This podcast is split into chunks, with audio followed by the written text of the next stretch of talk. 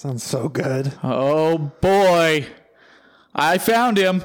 Guess who's back? You hear him. He was in his cave. Yeah. The fantasy squatch himself. I have awakened him from his hibernation. It's been far too long since I've heard the voice of the fantasy squatch on the Fantasy Chairman podcast. Oh, it's it's good to see you, buddy. Uh-huh. It's good to see you. Do you still do you have a still Dre drop on there? Oh no, but I need Ooh, one. we should get a still Dre drop. And then guess who's back? Like we could really. I mean, you could do that for any guest that you have on. This. You can do it every time. That's true. Yeah. I might grab a Still Dre drop Ah. at some point. Good, good, good, good, good. Oh, but the Squatch is awakened. He's been in a long, deep sleep preparing for the 2021 NFL season. And I know he's just been having some fantasy dreams. And as I trekked my way through the dark forests of the Pacific Northwest, trying to make my way up here to awaken this monster, and Alex and I brought you the Squatch Square Off mini-sodes to get you ready for your draft.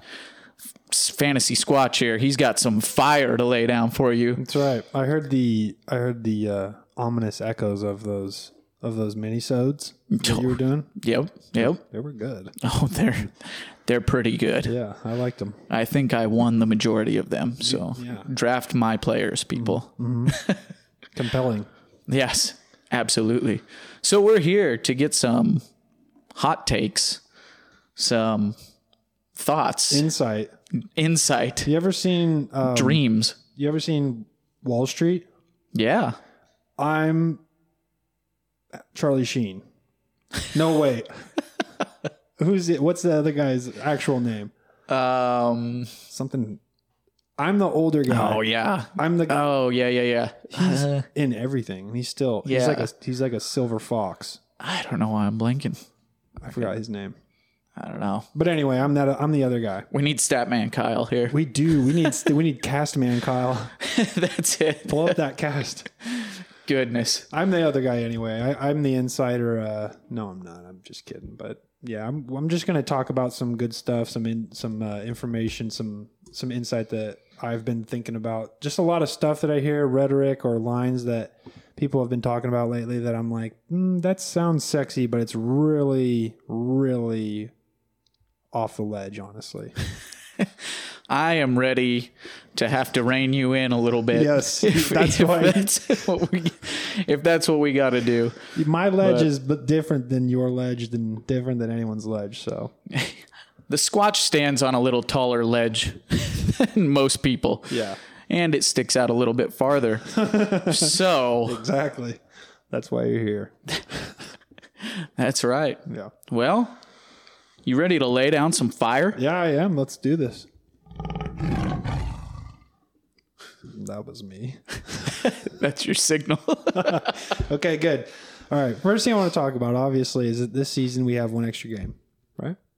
yeah. And a lot of people are like, mm, no big deal, right? Uh, stats wise, we get obsessed with how that's going to work with stats. But what about health? Let's get into the mind of that. What kind of implications are we going to find from the amount of carries and touches that, I don't know, any position has? And so the thing that I was thinking about most when I thought about that was quarterback, man, not so much unless you're rushing. And a lot of even the rushing quarterbacks are trying to take a step back from that, like Kyler and Josh Allen. But, and even wide receivers, kind of, I guess, just like because they are getting, just they're getting the ball more. But I think the biggest thing that we're looking at here is running backs. For me, anyway. I can understand that for sure. Yeah. For sure. especially when we count carries like the way we do. Um, and so the big thing for me, I feel like when everyone, you, this is another thing I hear a lot: league winner, league. Oh, Darnell Mooney, league winner. Okay, cool. Sweet, like that's fine to say, and I, you know, every time I see it or hear it, I'm like, cool, okay, awesome. Darnell Mooney to the moon. Yeah, Darnell to the moon. Cool, whatever. Okay, great. But I feel like in January, the league winner, league winners are going to be guys like Ma- Alexander Mattison. They're going to be guys like AJ Dillon. And hear me out. I'm talking about our running backs right now, obviously, but if you think about when these top guys got have ever gotten injured, let's talk about Aaron Jones, obviously, because I just referenced AJ Dillon. I just got in this huge debate. It wasn't an argument, Alex. It was a debate with this guy on Sleeper. I didn't. It wasn't an argument. But what I said, because he was just this uh, Marquez Valdes-Scantling truther, and I was like, okay, let's. I mean, I'm hearing this guy out. Cool. Um, but when I really thought about it, I was like, what'd they do the last time? Because Davante had Lisfranc. Was that last year? Uh, No, or two years ago when I It made was that two years ago. Alex. Yeah. So what'd they do? They ran the explicit out of the ball, and yeah, they passed here and there. Robert, I think Tonyan got some exposure during that, but for the most part, Aaron Jones was Aaron Jones during that time. And you can, you know, give me the, f- give me the, if you want.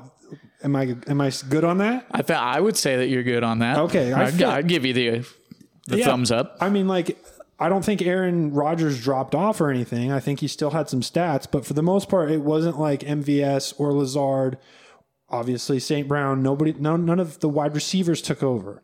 They just put all of that offensive scheme on Aaron Jones and a little bit on Jamaal Williams too. Oh yeah, yeah. Jamaal Williams was standalone value Mm-hmm. by himself there for a little while. Yeah, really sneaky. And so that's kind of what I'm thinking for this year, especially with that extra week, is like teams like the Packers. If Jones goes down, Dillon, we talk about league winners, he's going to explode. Alex Mattison is a legit. He's a he's good. He when he took over for Dalvin, he's freaking good. He will win you weeks if Dalvin goes down, and I see Dalvin going down, and I already kind of gave it away because Alvin's and Dalvin. But Alvin Kamara is another guy. Alvin Kamara is another guy. that uh, They are going to run the explicit out of the ball. They're going to. I mean, who are they going to pass to until MT until MT gets back? Slant boy. Until he gets back. Tr- Trautman got carted off last Well, night. I was yeah. Well, Trautman just got carted off, and it sounds like Nick Vannett, their other tight end, is also getting an MRI on his knee right now, and they're dropping like flies Yeah, and I in New Orleans. I wasn't a huge Trautman believer, truther to begin with. I thought that he'd get looks, Mm-hmm. but I don't really think he has a whole lot of skill. I just think he's massive. He's a big boy. Uh, so again, like who they oh Tre'Quan to the moon. Okay, cool. All right. Like I'm not gonna sit here and you know dog on that, but It's all about Marquez Callaway now. I mean, is it though? That's like You see that Jameis Marquez connection? I, I did, and I know Jameis likes to gun it, but Payton, Sean Payton will put the offense on Alvin Kamara. That's just how it's gonna go. I can agree with that. I can agree with that. And So that's my first thing is like you guys, these you're the owners and all that. When you're in a redrafts this year, take into consideration or dynasties if you want to win this year, get the backup running backs. Tony mm-hmm. Pollard will win you. I mean, and the- like if Zeke goes down, they're not going to put it all on Tony Pollard. They have tons of talent on that team, but he could definitely. I mean, he's. This is a hot take, obviously. Don't don't at me. And I'm sorry. Fantasy Squatch. I'm sorry. but he is I'm sorry again. This is going to be hard for a lot of you to hear. He's just as good as Zeke. Oh, He is. He's just as good. I swear he is, dude. I mean, um, yeah, that's all. Red face sweat emoji. He's just as good. I swear he is. All right. So are you telling me you're thinking that with one extra game this year, as the NFL's already been trending more towards a committee back sort of play style, that you think it's going to become even more committee? Are they going to start utilizing the backup running backs more? Are they going to try to control more of the touches that these true workhorse backs get? Or how do you find the balance if the New Orleans Saints offense is going to be run through Alvin Kamara? I, he's not the type. He's not the body size, the build, the type of back that I think is going to be able to hold up to that workload for 18 games. So when do you where do you find the balance of balancing his workload, but at the same time you're like, holy crap, he's literally the only guy we got. Yeah. Well, it's 17 games, 18 weeks, right? That's right. Yeah, 17 games, 18 weeks. But Yeah. still, no. Uh, uh, I mean, like I said, he's going to get um, the ball jammed into his throat because they don't have. I mean, and I'm not dogging on anyone else, but they really don't have much other than him right now until Slant Boy comes back. But at the same time, I'm so I'm thinking He needs you know. I'm, well, I think this Yeah. is is going more towards your get the backup running back. right. Get that because I mean, just that extra game, especially for the running back position, like you were saying, is there you're going to want those backup running backs because maybe Latavius Murray will get a little bit more work, Mm-hmm. or um, Who's this Trey Scott Jr.? Is that his name, or, or who's this new guy that with the glasses in his profile picture and the purple? Oh, is it Trey Scott Jr.? uh. I've no, there was a Tony Jones Jr. Tony Jones That's Jr.. who it was. That's his name. Yeah. Yeah, Tony Jones Jr. Looks- that they were using. and I've heard people say he looks better than Latavius. And Yeah. and Latavius is not guaranteed. It's like two point nine eight or something. It's under three mil, which is less than they're playing Lindsay in Houston. So it's like that's nothing compared to. I mean, if if this guy, what's his name again? Scott Jr. Tony Jones Tony Jr. Jones Jr. Sorry, I'm so bad with names. Um, Tony Jones Jr. If he was looking better, like he might actually pick up. I mean, Alvin already gets spelled a little bit to begin with, and I'm telling you guys right now, he's going to be a workhorse. He's going to be sweating in the sun. So, I mean, Yeah. yeah. I don't think that Sean Payton, uh, Lafleur, I don't think these Zimmer. I don't think they go into a committee, but I think Mattison, Dillon. Um, I'm not even trying to Pollard. Pollard, maybe, yeah. Well. Dude, you can't listen to a word McCarthy says. Don't even get me started on that. you can pick that guy up and throw him, and he'll float in the air. But um, I think, honestly, first things first, lock down these running backs for injuries because they're going to happen. It's not if, it's when. I'm telling you right now. And on that note, with when you draft Davante Adams, don't expect six, 17 games. It's not happening. Whoa. It's not happening. Whoa. You're gonna get top three production. That's wide receiver one, man. Yeah, I mean, but you're not gonna get. You're not getting 17 games. I I can almost guarantee it. And there's not a Packer fan out there that isn't. I get it. You might be shaking your head, but there's not some part of you that doesn't. Uh, he's right. You know, you know I'm right. I mean, He's you're, you're probably right. He's not glass man. You don't need 17 games, though. You only need 16 games because if you're smart, you're not playing in week 18 for your championship. So, That's true. Yeah. But I mean, I think he goes down at some point, concussion, leg, foot. I mean, I'm like I said, he's not glass man, and I love the guy. I have a signed jersey by him, so I'm not dogging on him. I'm just saying Squatch getting premonitions in his dreams here. he's gonna He's have. seeing these things. He's gonna. He might have game two. I don't know, maybe three. What do I do to prepare for that? It's like I just said. You well, so you have to be able to take the team and be like, okay, what do you think they would do if Davante goes down? Does that mean MVS is a wide receiver too? No. What about Randall Cobb, man? Aaron Rodgers. No, no, no, no. That no. was contingent. No, no, no. He's His just- return to Green Bay was contingent upon Randall Cobb coming back. which I love and I think is awesome. That is pretty cool. It is awesome. Got But him out of the dreaded Houston Texans. That is all publicity. He's trying to embarrass Jerry Krause Jr. and he's trying to basically get his friend paid and get him back. He would do it with um with Jordy bombs too. If he Oh, could. He'd- absolutely. He'd, do it with uh, J- uh, Jones too. if he oh could. yeah, yeah, yeah, for Yeah. sure. So I For mean, sure. I mean, he's just trying to. He's just trying to kind of. I don't know karma. You could call it karma, but he's throwing his power around a little bit. exactly. and he's very smart, so he can do it pretty well. yeah, that's a that is an Aaron Rodgers thing to do. Yeah. All right, I'll move on though. I'll move on. Okay. Okay.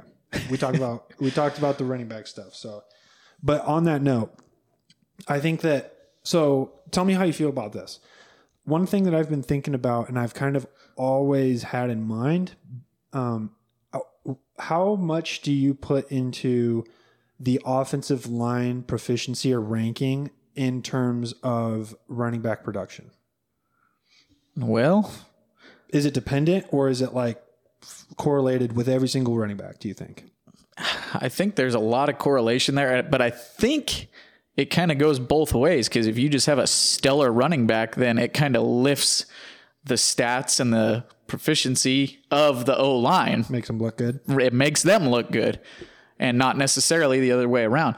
But if you have stellar O line play with a not so great running back, then it's the O line probably making the, the running back look good. Okay, good. Not so. I'm glad you said that. Okay. It- it's it's definitely not one way or the other. In my again, obviously this is an opinion. I'm not like this is how it is.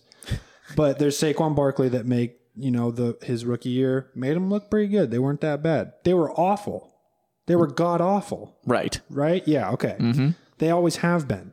Um, They're still not great. the Panthers O line. I don't know how good they actually are. They've always been sort of mid middle, of the road, like a- and more towards the back end. Mm-hmm. I don't think they've had a top ten O line finish recently. I could be wrong on that, but I don't think so. and it won't ever really matter as long as 22 is in the backfield. It Right. really won't. Yeah. So that's kind of Or Mike Davis. I guess Mike Davis too, which was awesome. I loved watching that. Oh yeah. Sad because he was a Seahawk and we didn't get any of that, but I loved watching all that. But um, so anyway, what I'm going, where I'm getting at here is that you have your Saquons, you have your CMCs, okay, and they're kind of like it doesn't really matter, and uh, it will matter this year. I'm sorry for New York Giants. They are so bad. They have a actual paper mache front offensive line. Kenny no. Golladay is not going to be able to run a five step route. They're going to be three step out slants ins.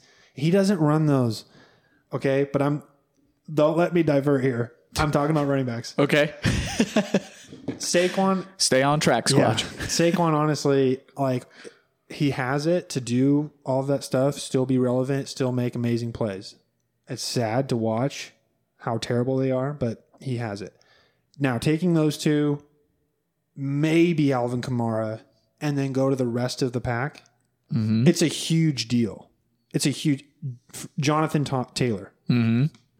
He's very, very good. He is very good. If he did not have the Colts offensive line, I do not think he would be anywhere near drafted for redraft in the first round. I don't eh, think so. That's definitely where he's going right now. I think he'd be in the Dobbins era, the, the- like down and and all of a sudden it's like, oh, okay, buddy, you just talked about offensive line and rushing attack. Now you just referenced the number one rushing team in the NFL with Dobbins behind. Right. but there's it's a little convoluted when you have Lamar Jackson is also a running back, and then Gus Edwards is one of the best backups in the league. So there's a lot there, and like I said, it's not black and white. And a lot of that is them just rushing the ball more than anybody else. Exactly. Uh, in one of the mini episodes of the Square Off, I talked about J.K. Dobbins.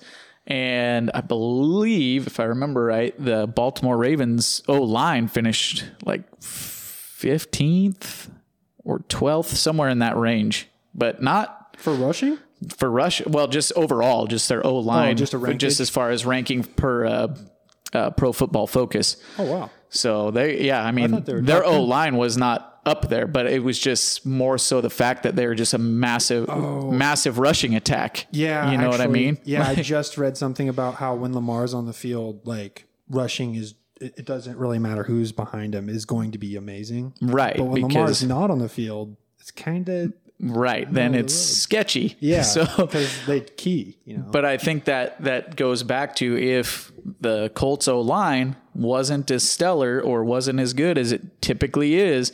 Jonathan Taylor falling into that J.K. Dobbins range, you're probably right. That's what I'm that. saying. So if you take Lamar out, I mean, and if you put Carson Wentz on the Ravens, that's what I'm saying. Mm-hmm. And so you can take, you can put that into a lot of different dudes uh, in the NFL that you're really, you might be excited about this year. Miles Sanders, uh, Mike Davis, bless his heart. Um, you, I mean, not really Austin Ekeler because he has so much of a passing threat uh, or um, receiving threat, pass catching. Um, But some of these other guys that you're like, th- they're really good. You know, they're great. They're coming out of college. Najee Harris ooh. has an awful offensive line. If, but but we saw that 37 yard catch during preseason, and that guy, he looked good catching the ball. He Yep. good. What Yep. is he like 6'2", 225 or something like that? Yeah, he's he's big. He's a big boy He is. sure. But if he can do the passing game, okay, then then take him. But if you're drafting Harris based on rushing production for the Pittsburgh Steelers, I have bad news for you. It's not going to work out this year. It's not going to work out, and I hope he doesn't get injured over it, like Saquon did last year. Yep. Yeah, absolutely. Joe Mixon is he kind of in that same boat because that Bengal O line is That's a great, great one right there. He definitely is. man. He's get, good. He's very good. I get so tempted to draft Joe Mixon in the second round every time he comes by. Yeah, but you're so glad you don't and I'm year. so scared when he's right there. yeah, Oh, and I just get afraid to take him. so many people hate his guts just Oh, over man. fantasy football because they get so excited and then at the end of the day or at the end of the season they're like, "Damn you, Joe Mixon." Just lets you down Yep. every time. So that rant was of offensive line correlation to running backs that aren't named Saquon or Christian or Alvin. Right. And that applies to Derrick Henry. It really does. Put Derrick Henry on the Atlanta Falcons Yeah. without Julio. Gross. Gross. Not good, dude. Like when you watch those three yard runs for the Titans and you're like, what are you doing? You and I get it. He's powering him down. You're running into a defensive lineman that's going 20 miles an hour mm-hmm. for 15 times. The 16th time, you're not going to want to tackle that in December. I get it. right. Right. But Well, and it, Derrick Henry's kind of the same argument as the Baltimore Ravens, where they just run the ball so many times, but with them, it's with multiple people. But with the Titans, it's just Derrick Henry. Yeah. so he just he gets that volume and just goes, goes, goes. But yeah, I, I get what you're saying there for sure. and that kind of but that anyway seg like transition here that was the correlated rant in segue i just want to say this real quick this might be a hot take because i've heard this a lot lately and i want to set this okay Uh oh. A lot of stuff about aaron jones lately not being like oh he might be a between the 20s guy i don't see him getting touchdowns i see him touchdown regression Do, does anyone have Kyle? I need you here, dude. I'm sorry. Does anybody have a stat for me? How many touchdowns did Aaron Jones have that were over 10 yards? Ooh. Because as a goal line back, I see goal line as 10 and in. I don't see goal line as red zone. If you're do- if you're doing a 15, if you're doing a, a 10 plus yard run for a touchdown, then you are like that's not. I mean that's a that's a solid. That's a what do you call it? Highlight play. That's Right. not a goal line run. Okay, so I and I'm not biased. I don't, I don't think I've ever owned Aaron Jones in any league. Alex, you can probably back that up because you memorize all my teams and make sure. but but Aaron Jones, I feel like for the most part, he has highlight runs, and it's. Uh, I mean, we don't have to get into why, but he has bus size gaps and he's not always going off of Bacardi's butt or whatever his name, however you pronounce his name. It's not going off him every single time, but he's got bus size lanes and he's like making the jukes right up the middle and they look like they're over 10 yards. The dude gets yards, gets touchdowns. And I am here to say RB1, Aaron Jones, Whoa. book it. Not overall. Oh. Top top 12. Top 12. Okay. He's in the uh, no no no no yeah whoa Like, whoa. he's in the top twelve. He's he's in he's in RB one Okay. Okay. Okay. and RB one, not the And RB one. RB1. Yeah, sorry, not even close to Christian. Yeah. Christian will be quarterbacks this year. Got it. yeah, I don't need to even go into that. You but anyway, Aaron Jones and AJ Dillon are both going to have standalone value? I do, but I think AJ Dillon is going to be it's going to be his value is going to be much more inconsistent unless Jones goes down Right. Okay. or Okay. or Davante goes down. If Davante goes down, start Dillon.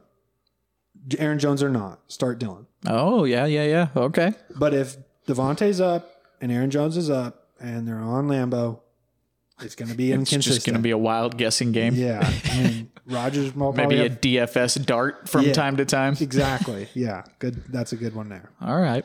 Fair enough. I can get behind that. Aaron Jones take. There you go. Next one. That this was my segue because we were talking about Derrick Henry. Do you have you seen the 370 plus carries stat and the guys in that in that category? Uh, I don't. I've heard it before, I think, but I don't remember it. I'm gonna go off the top of my head. Um, I want to say when you're talking about 370 plus seasons carries, not I think I don't even think it's touches. I think it's carries. We're talking about I want to say David Johnson, Christian McCaffrey, Le'Veon Bell, and now Derrick Henry. And when you take these players after these 370, and again, I want to say carries, not overall touches, carries, and then you look at their next seasons, they are either season ending injuries or busted seasons. The curse of 370, I see. Exactly. Yeah. And so I want to, so obviously Derrick Henry had over 370 last year. He was a monster. Obviously, he's an outlier. Like I said, he is an upright defensive lineman that runs 20 miles an hour. So there's that. yeah. I mean, Kyle will be the first one to tell you. This guy's an outlier, though. Like every time he's in the text thread, Kyle's like, well, stats and statistics don't really apply to this guy. And I can get behind that. But I'm telling you, right, I'm saying this. He he's not going to give you last season. Well, you want me to give you this right here? In in 15, there were 29 seasons in the league's history where a running back carried the ball 370 or more times. In 15 of those 29 seasons, uh, backs who topped 370 totes the year before saw their production drop by at least 40% the following season. The average decline in production among all 29 of those running backs tops 40%. So, 40% drop in production for Derrick Henry is what you're telling me? I'm yeah, I'm saying either that or and don't at me because, like I said, I know he's a monster, but I'm saying injury. Well, I did make a very hard case, a very clear case for Derrick Henry against Alvin Kamara I know, I know. in I'm not. not the first Squatch Square Up minisode as I was looking for you. So now you're making me nervous I'm sorry. about my Derrick Henry argument. I am sorry, but I really, I just, I, I think this, I think this stat does hold true. This is, it's the workload. It's just the overall thing. I think it's something to definitely take into account. I'm not drafting Derrick Henry this year in any of the redrafts. I'm actually selling him in all dynasties right now. Ooh. That's my take. Well, okay. I'm sorry. I'm sorry if that hurts Chance's heart. Oh, it definitely hurts Chance's soul. I'm sorry, Chance. And but on that point, let's go to let's get to Julio. Oh, Julio. Julio, Julio. Okay. Let's talk about Julio and hamstrings. Sorry, Alex. Just for a minute. Ooh. I get Julio again. He's another outlier guy. He's a monster. He's huge, and he plays through injury. But I think what we're seeing right now, first off, he's a Titan.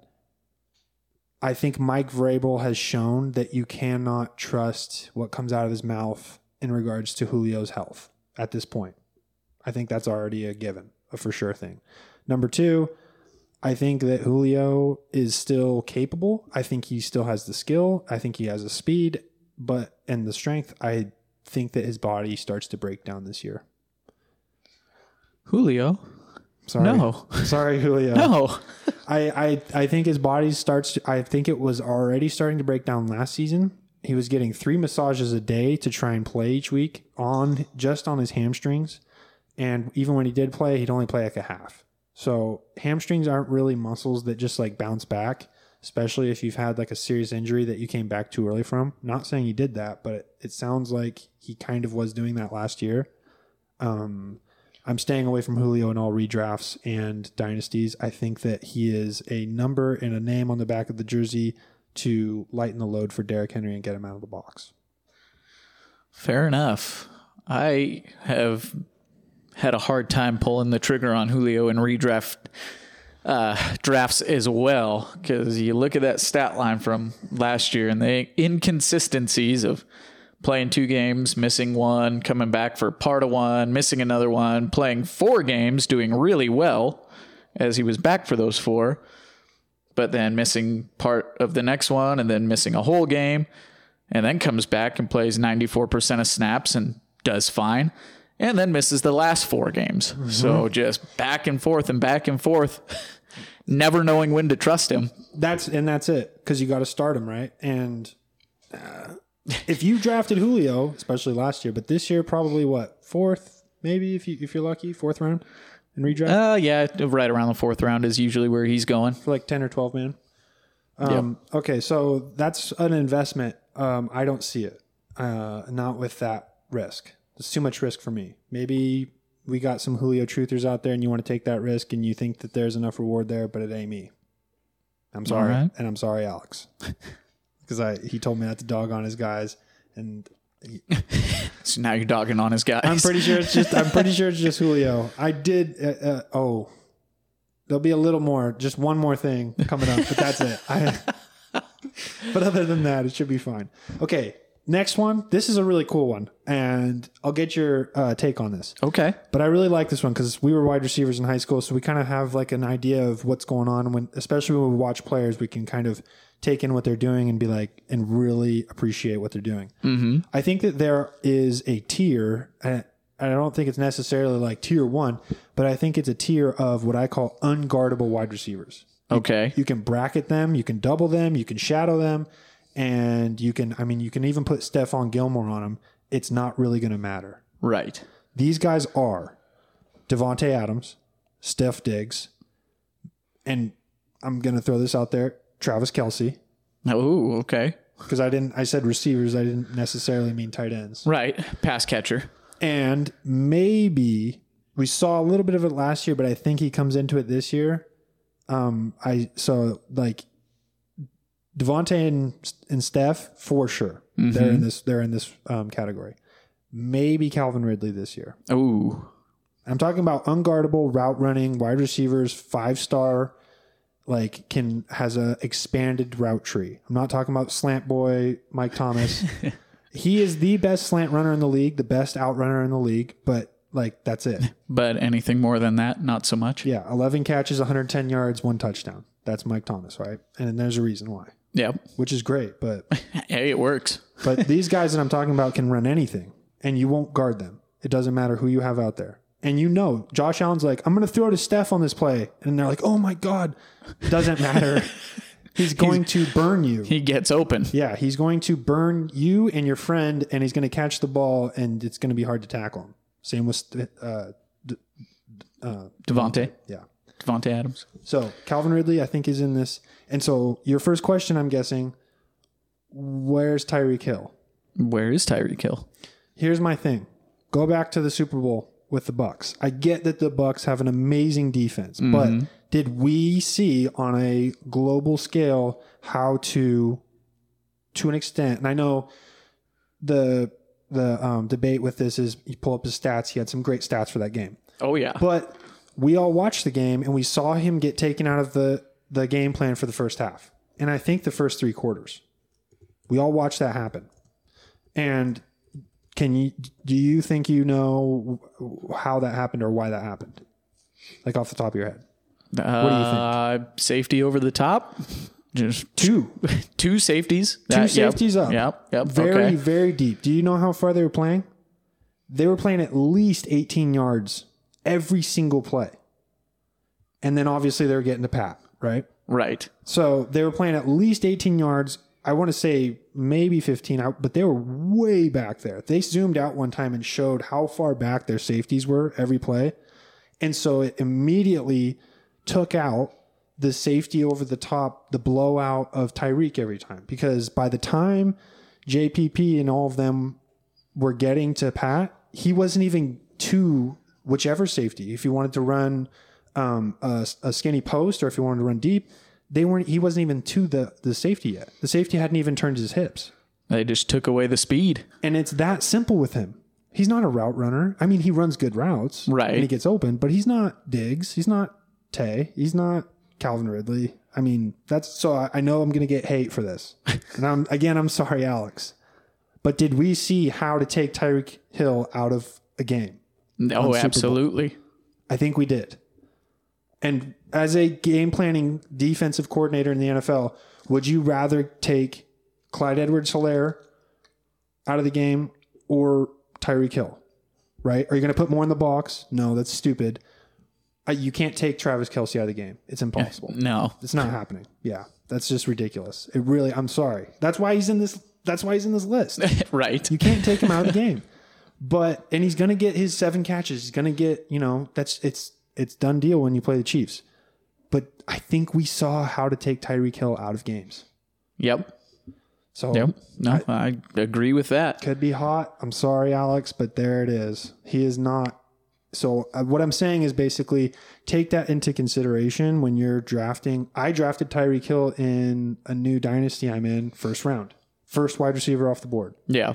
Okay, so I'm not saying he's I'm not saying he's tainted, but I'm just saying, um, and he's he was wide receiver one last year, right? Or Uh, he was he was up there. He wasn't quite wide receiver one. maybe in standard, but that doesn't matter anymore. I guess it's standard's dumb. Standard's not standard Yeah, any longer. That's so great. Did you make that up? No. Oh, okay. I was gonna say that's legit. oh, I mean, yeah. I like. I'm sure I've heard it somewhere, but That's good. Uh, he was wide receiver two and a half PPR. Okay. Okay. He was number one in standard And I'm not saying he's inconsistent either. and number two in full PPR. Okay.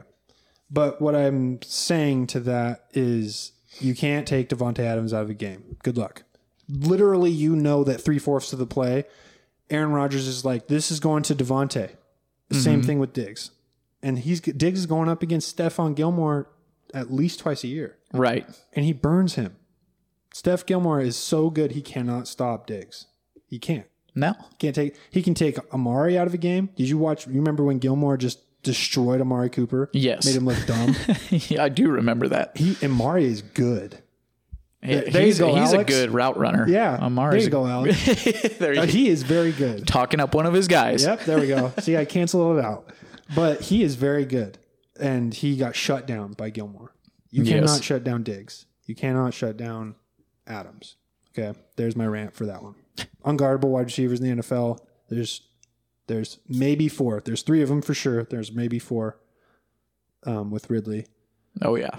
And uh, sorry, I think it's almost time for Ridley to be put in there.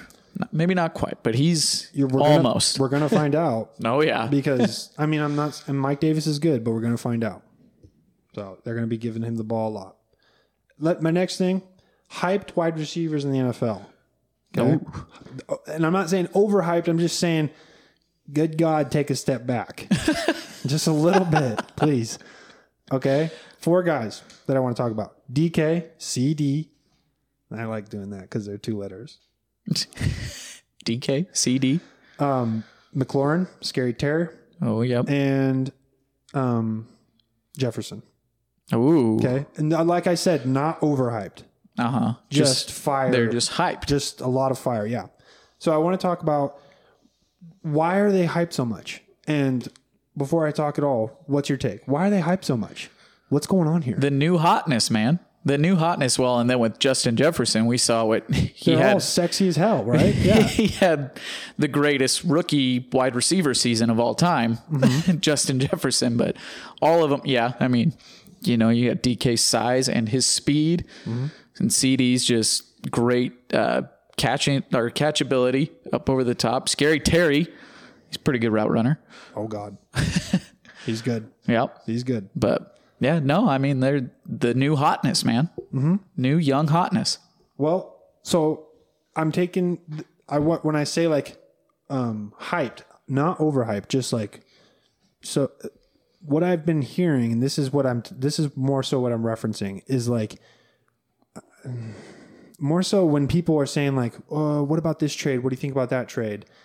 The amount of what you would call equity, especially in dynasty, for these guys is too damn high. It's so much. It's it's ridiculous. And I'm like, I see it and I'm like, okay, I get it, but I think it's time to pump the brakes. When Pump the brakes, when kid. we talk about DK and CD and even Jefferson being on the same level as DeAndre Hopkins. Mm-hmm. I didn't even put DeAndre Hopkins in the unguardable wide receivers because I think he can be shut down by a couple CBs in the league now. He's great at getting open, but I think he's getting to that point where he can get shut when it.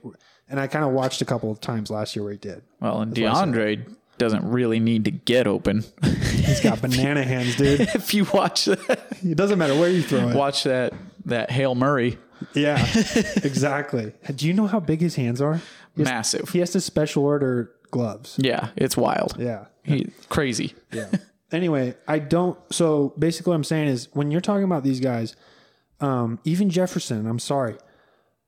I I get it. They had great seasons. We all saw CD with Dak. We saw the chemistry. I get it. But at the same time, when you're talking about guys like Keenan Allen, DeAndre Hopkins, um, even Robert Woods, these are guys that, well, obviously D Hop and Keenan Allen can go off. They can be like 20 plus. Not really Woods. Woods is like another uh, MT type type of production guy. Maybe not as consistent as putting up what Mike Thomas puts up, but he's going to give you like eight catches, 60 yards, touchdown every three games, something like that. It's going to be pretty consistent.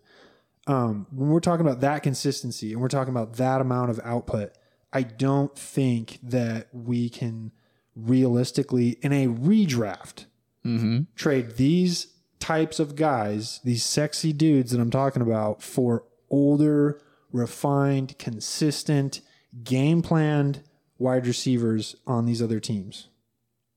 Ooh. And I'm getting kind of sick of looking and hearing about it. In Dynasty, completely different and totally new, Uh-huh. new, you know, wrenching my thing here because Right. of age. Yeah.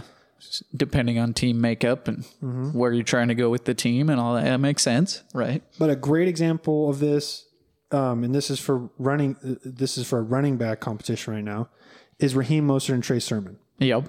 Get out of my life and house and everything else if you think Trey Sermon is as good as Raheem Mostert. It's just not even it's not even close. It's not even like, and it's going to be exposed in the first week maybe. I, I like you might get a big run here and there, but it takes a little bit for them to get used to game flow and the speed of the game. Running backs are quicker than wide receivers. And that's why I'm saying this right here with this hype wide receivers. And I'm not mm-hmm. saying running backs because running backs might take like two or three games. Yeah. Clyde, CEH is taking a whole season. But Right. some guys go they they can go pretty quick.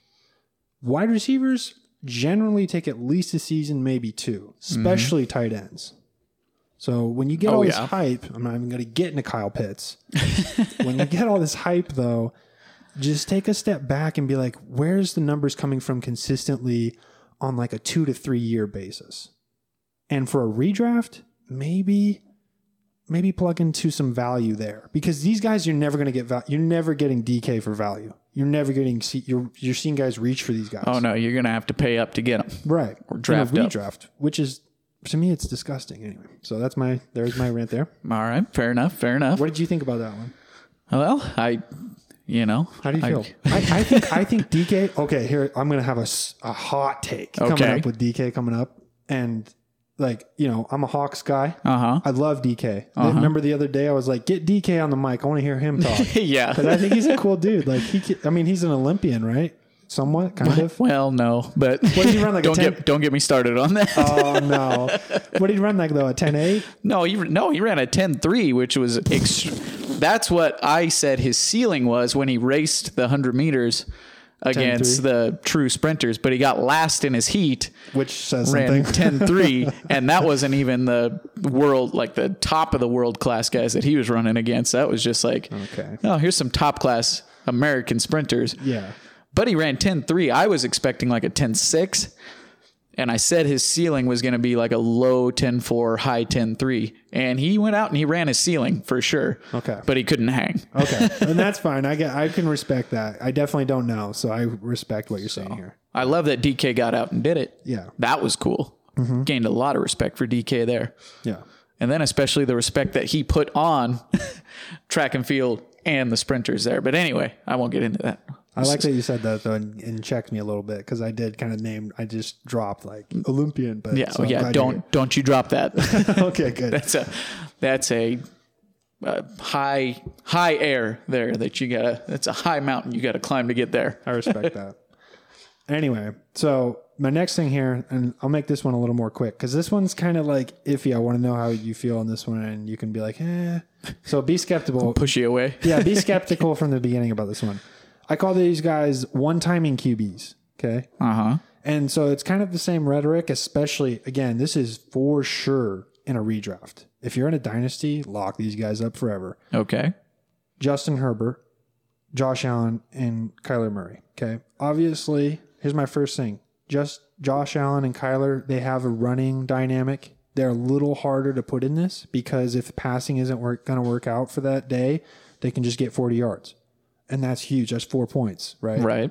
Right then. Whereas, like, you would have to throw 120 yards to get four points, right? Yep. as a quarterback.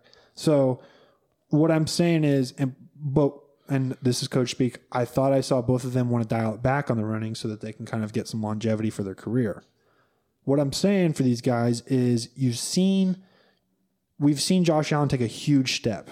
We've seen Kyler take a huge step very quickly, and mm-hmm. Justin Herbert quicker than anyone. We saw him take a step.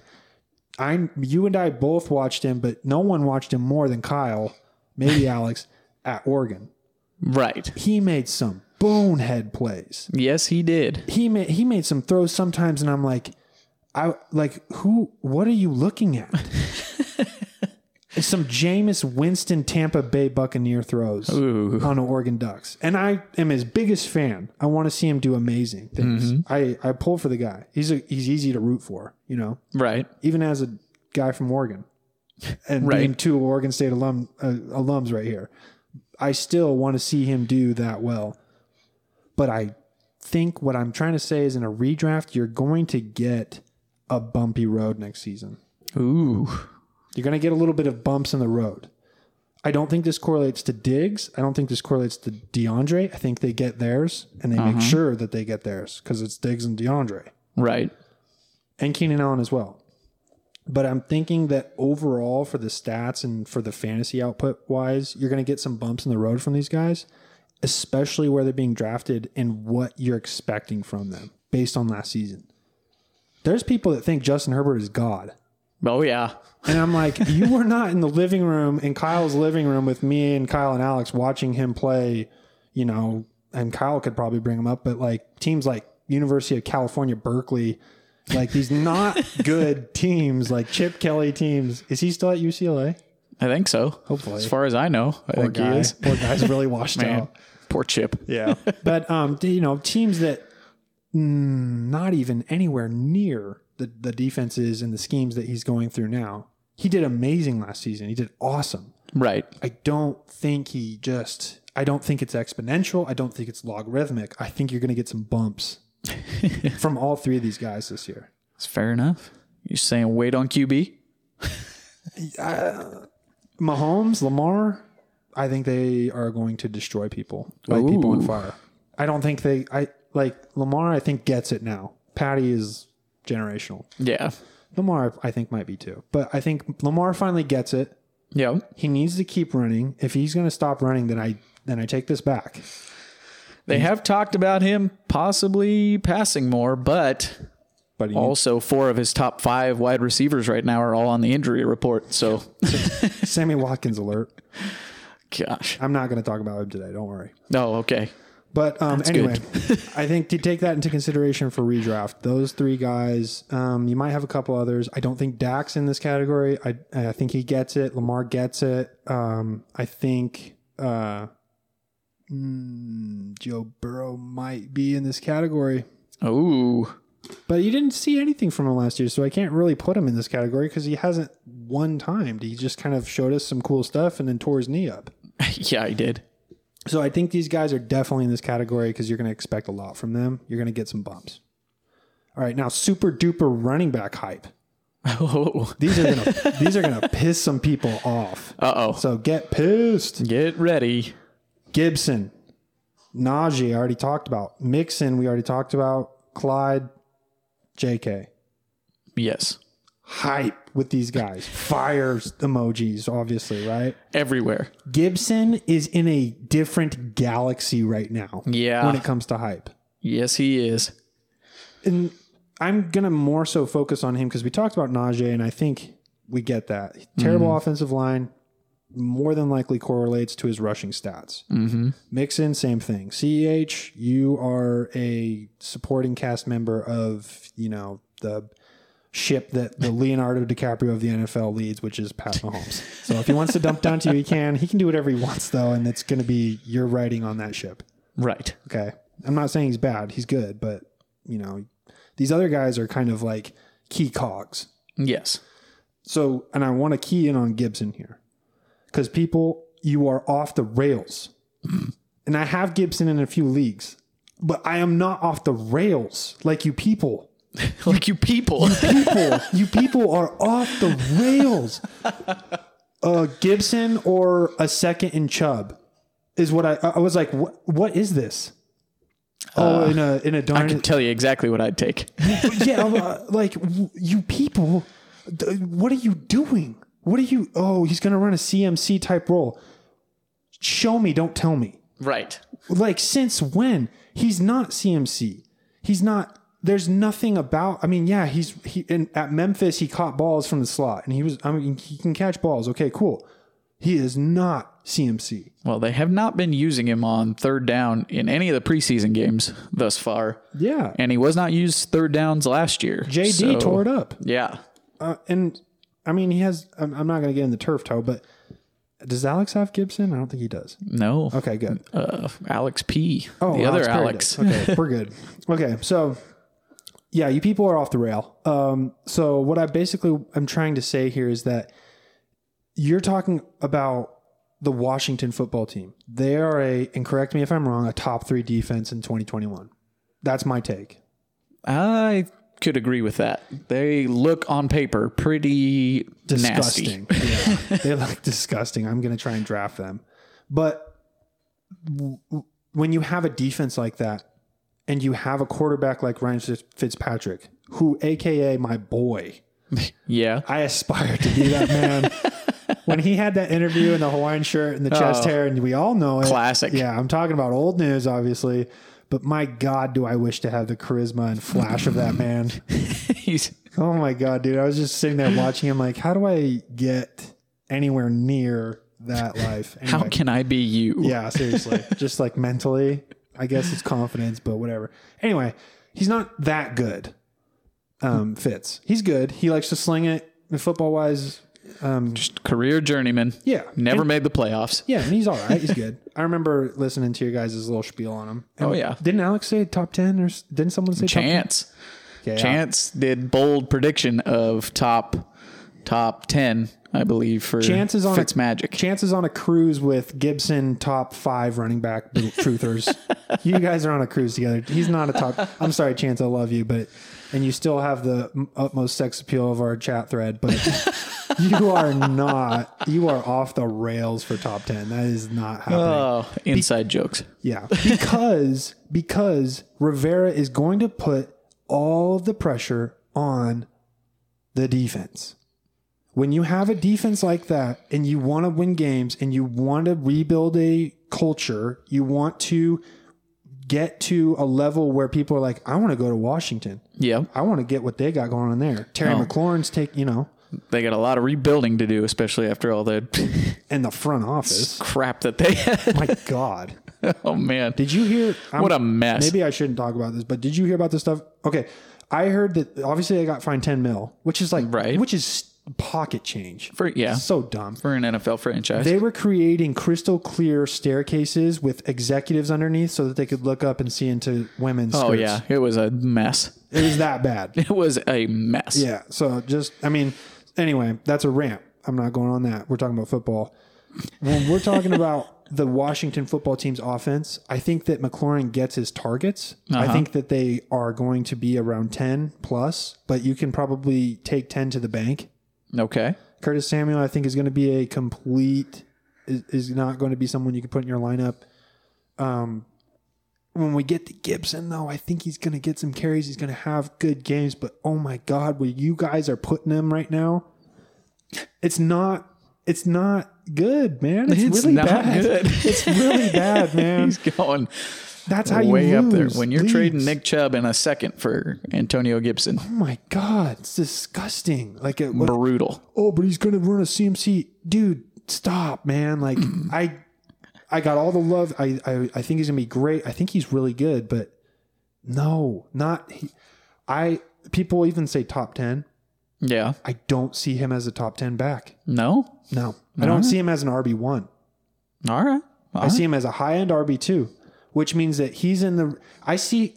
I see. I'm to be as close as I can to the microphone right now. I see Chris Carson outpacing Gibson in a redraft half PPR this year, 2021. I've had those thoughts, and I'm glad you vocalized that. I mean, it's. I mean, that's not even. Is that even a hot take? It is for a lot of you I think people. it could be. I mean, a lot of you people. I know a lot of people realize that Chris Carson is heavily underrated oh for sure, I'm going to get to that. but I know a lot of people realize that. A lot of fantasy analysts and fanalists hmm. like ourselves out there do realize that, but at the same time, yeah, a lot of those same people have Antonio Gibson up in that god tier almost. Yeah, you're gonna just you're setting yourself up for disappointment. Check yourself. That's all I have to say. These other guys, J.K. Dobbins, I think that we've done the checking. We're like, okay, Yeah, yeah. uh, he's gonna get some some stuff from Gus. You know, Ch. Like I said, he's on that ship, and uh, Naj, terrible offensive line. There's all this stuff there. I think we get it, but the Gibson thing, it's got to stop. You people, it's got to stop. You Gibson people. Yeah, you're running in. You're going to hit an iceberg soon. You need to stop. You need to dial it back to half speed. Okay. Fair enough. Now, non-sexy gimme gimmies. Or Okay. is it? These are non-sexy gimme gimmies, and de facto, the the number one non-sexy gimme gimme is Nicholas Chubb, none other. Oh, I'm sorry, you just traded him. I know you just traded him. Oh. it is Nicholas Chubb, the number one non-sexy gimme gimme. Oh, don't don't get me wrong. I didn't trade Chubb because he's not not my boy. You Okay. know, like he's still boy? still my boy. Okay, good. I just had did what had to be done To get in a you needed. rebuild team. Okay, good. But I respect that. oh, He's still don't get me started on Nick Chubb. good. Good. I mean, I've seen people. It's like, oh, it's a it's a PPR league. Like, come on, noob. I get out of my See face. Derrick Henry. Yeah, no. see yards per carry. See like See number one O line in the NFL last year. exactly. I just got done talking about the correlation between that. This dude gets bus size lanes. Oh, by the way, he is the best pure rusher in the NFL. That is a next gen. That is a stat. Correct. You cannot undo that.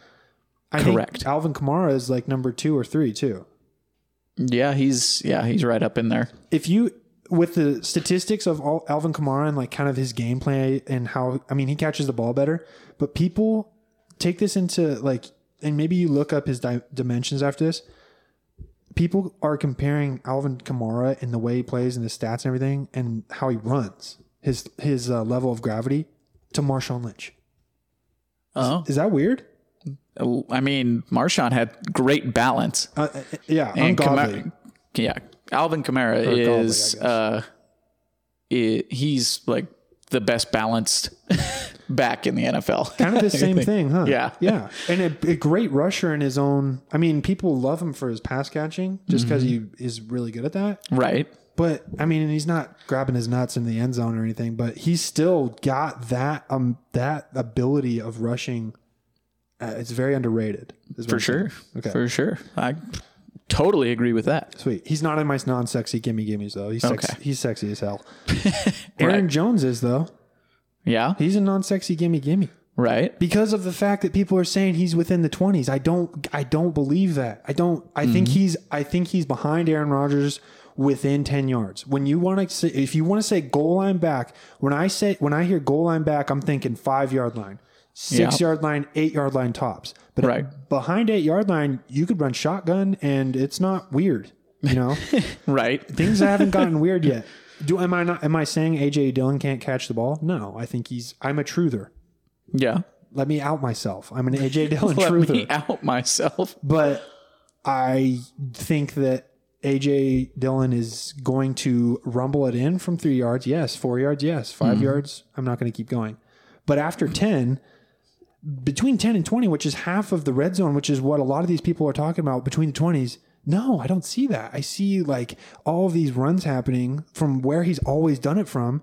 These 10, 12, 13 yard runs, Uh-huh. even in even a little into 10. That's why they paid him all that money. Yep.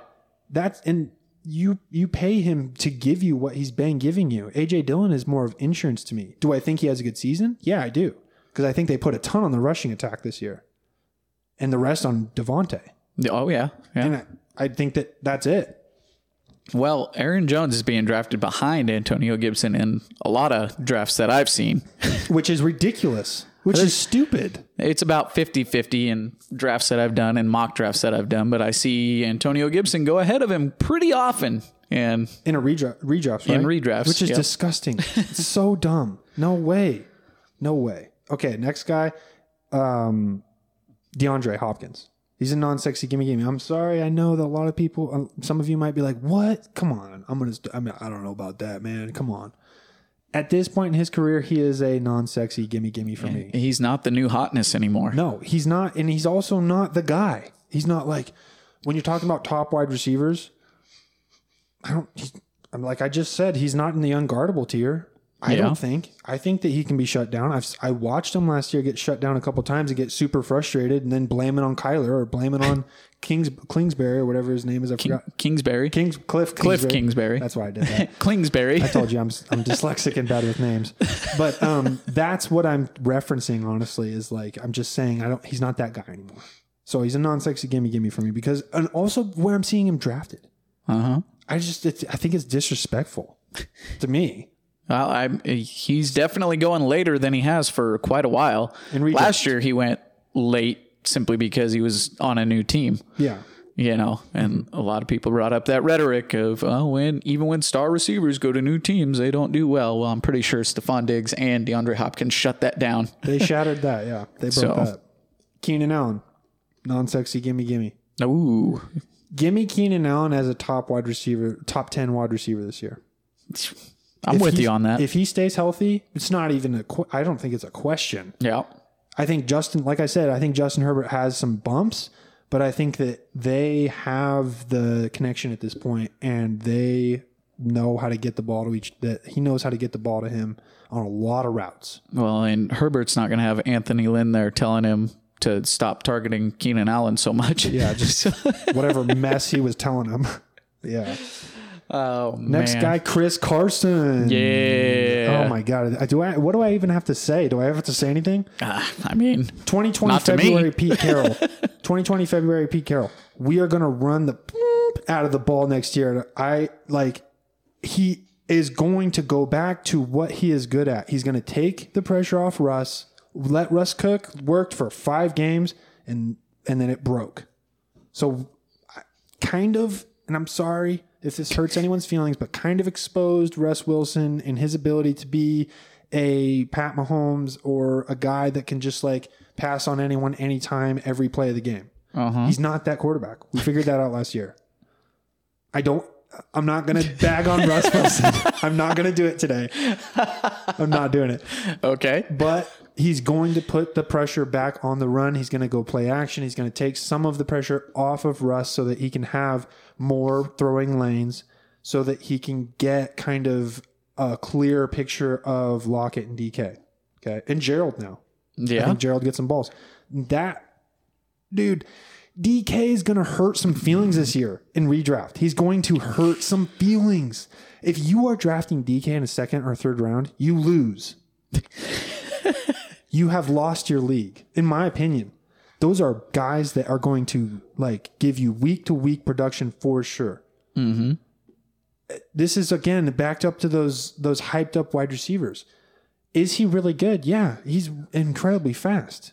But he's going to be so inconsistent this year. I honestly, and this is a, the hot take aspect of it, think that Tyler Lockett is more consistent than DK Metcalf this year Wow. throughout the season. Spicy. Yeah, and That's it's spicy. On, and it's based on play action and the ability to time correctly time play action routes, and the timing that Tyler and Russ have, and the ability to route run. Mm-hmm. DK does not have that. What DK is good at is getting open, especially on broken plays. Who's the best quarterback in the league at broken plays? Oh, Mahomes. Oh, okay. Oh, Mahomes. no, maybe- maybe Russ. Maybe Russ. you got a good point there. But Russell Wilson makes his living off that because he has an offensive terrible offensive terrible offensive line. Don't When you just that. ask me who's best at passing stuff. I just it just goes to Mahomes. But no, I get what you mean. It's, it's Russ. He's a yeah. we the reason that we paid him so much and the reason that he complained to get more is because he does so much of making things up on his own. right. Right? Okay. Yes. So and I'm not even going to get into that. Okay. I'm so I'm not going to get into that. Okay. But we're not going to do that this year so much. Spoiler alert. Well, I Pete is going to run the ball. I saw, well, I heard a stat that was on some podcast maybe last week sometime talking about the inconsistencies of the Seahawks, first off, of letting Russ cook for the first half. And then when they did dial it back and start to run more, and you saw the fall off of Russ, you saw the fall off of Tyler Lockett and the fall off of DK Metcalf. And that actually, I can't remember what weeks it was, but in that second half of the season, that Tyler Lockett and DK Metcalf were like right neck and neck, or Tyler Lockett even had the edge on DK uh, as far as like consistency and scoring, I believe. So, in their own i mean because obviously dk had huge games multiple touchdown games but once they got to the end of that season they got back to the way pete feels comfortable doing the offense right. and that is what they're going to do this year because pete literally is like i don't care what twitter says this is what we're doing this is how we won two three su- did they win two or three they won the two super bowls since Well, they, 2012 no, they've only won one. Oh they've Oh my been God, to we got they've been the- to two. They got picked on the goal. I, I think I blocked that out of my memory forever. Uh, you may have. I, I won't talk about that. Next guy, Kareem Hunt. Yes, Nick Chubb and Kareem Hunt are both non-sexy gimme gimmies. Give me both of them on the same team. Ooh, Give me both like of them on the same team. Yeah. I like it. I will start both of them I like it. on the same team. yeah, and, and at me for that. At me. Me too. Yeah. I like them both as top 15 running backs this year. Write it up. Write it up. Take that to the bank. That was one of my bold predictions last year, and all you guys gave me crap. I did. Brown, Brown love. yep. Gotta quit betting on Browns. And oh my gosh, Nick Chubb and Kareem Hunt. Whoa! And look what happened. Look what happened. That's the good good call. Look what happened. You deserve credit where credit's due. Okay, next guy. Uh, okay, my next guy is just is uh, is J Rob, but at this point, James Robinson is pretty obvious. So Well, he's not really a non-sexy guy anymore, is he? He's a, he's an RB one talker now, not overall. He's a top twelve. I mean, he yeah he came out or well it came out today that Travis Etienne suffered a mid-foot sprain and was a Lisfranc injury and is in jeopardy of losing his season. It sounds like his season is going to be done. I mean, so when it comes to that injury, you don't. It's it's over. yeah, so He's James Robinson guy. now. So, yeah, yeah. James Robinson is now in the talk for a top twelve RB finish again. He was RB seven last year with the team. Now he has Trevor Lawrence. Now he has a more productive, hopefully DJ Chark, and an offensive guru. Yep, I said it. We'll see what happens in the NFL. But yes, he is an offensive guru. We'll see. And uh, was it Alex or Kyle just tearing him up this morning? Oh? Kyle. Yeah, Kyle was just tearing him Ky- up. ever since Urban Meyer got hired, oh, that's Kyle's true. been all Yeah. off of that. He hates him. He's like, he ain't gonna make it. yeah, I'm fine with it. I don't care. Like No, I love it. Cooper- bring the bring the heat. Cooper Kupp and Robert Woods. Yes. Let me tell you why. You think you really think that they're gonna run Henderson? You think that that's the game plan? Run the 200 pound, what five foot nine Henderson like you were gonna run Cam Akers? No, they are not. You think Sean McVay is smarter than you? I don't care who's listening. For all of you listening, and me included, Sean McVay is smarter than you. He is not running his 5'9, 200 pound running back like he ran Cam. It is time to switch things up and put the offense, the pressure on the guy you just got, the smartest guy in the offensive room, Matt Stafford. He puts balls, and I'm sorry, but Kenny Golladay is about to be exposed because because Matt Stafford was just peppering him and giving him like if, oh man, Matt Stafford's a baller. He's going to make Cooper Kupp look go. good. He's going to make Robert Woods look good. Yep. And they're going to chuck, chuck, chuck. I don't know if that involves Tyler Higbee. I don't have him in here. Maybe Alex likes to think so. There'll be some Tyler Higbee involved. I think maybe. I don't know about consistent wise, but maybe. There you go, Alex. So a little bit, but little for bit sure, you. Cooper Kupp and Robert Woods in this. Okay, and obviously Tyler Lockett is in this. Okay, I have Raheem Mostert in this category. I think that Raheem Mostert is going to dominate carries, dominate touches for the San Francisco 49ers because he's good. He is very good. And Kyle Shanahan likes to run the ball. And he's directed. Is that left tackle uh, Lawrence? Is he still on the 49ers? Didn't they pay him? Oh yeah, yeah, he got paid. Okay, he's Mm-hmm. the best. He, he's probably he's the best left tackle in the league, right?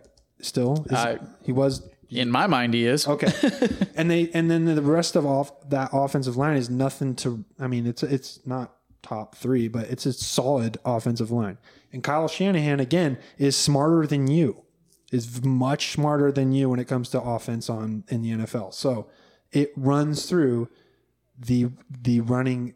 Uh, there- he's not putting it on Garoppolo. He's not. I'm sorry, truthers. He's not putting it on Trey Lance.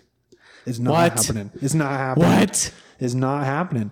Play action, bring the LBs up, make them commit before pre-snap, make them take a step up, and then get me Aiyuk, get me Kittle, get me even Debo over the middle on outs, get me some schemes going to open up the middle. That's what he wants. He wants to get the ball quick to his receivers, let them run, let the big guys run in open space. You can't have open space unless unless you have these guys that are in this uh, the what do you call it the D lines up front. These guys in this intermediate zone, you got to have them commit to get what he wants, and you do that through the run. Yep. So that's And you are bad with names. It's Trent Williams. He's the left Trent tackle. Williams, dude. I'm sorry, Lawrence Williams. My bad. I'm sorry. Trent, Trent Williams. I'm so bad with highest paid left tackle in the NFL. And- but they want to get him out in front of even those wide receivers because if you do you remember the play where he's he's like leading the running back and he's almost like going the same speed and just completely levels a dude. No. Oh, you gotta look. You gotta watch We'll that watch video. that. That sounds awesome. Pretty great. That's awesome. That sounds like uh, oh, that movie's terrible. I'm not going to name drop that. Anyway, um, uh, Tyler Higgins and and uh, Tyler Boyd are. I'm sorry, Tee Higgins and Tyler Boyd. I'm dyslexic. You can uh, take that to the bank.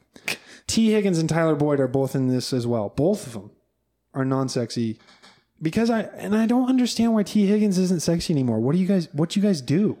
What are you people doing? He is to some, but it's it's real split. Jamar You- Chase is not the- ready for the NFL, You got the Ja'Marr Chase truthers out there, Yeah. and that's why Tee Higgins isn't sounding quite as. I throw as my good. hands up though.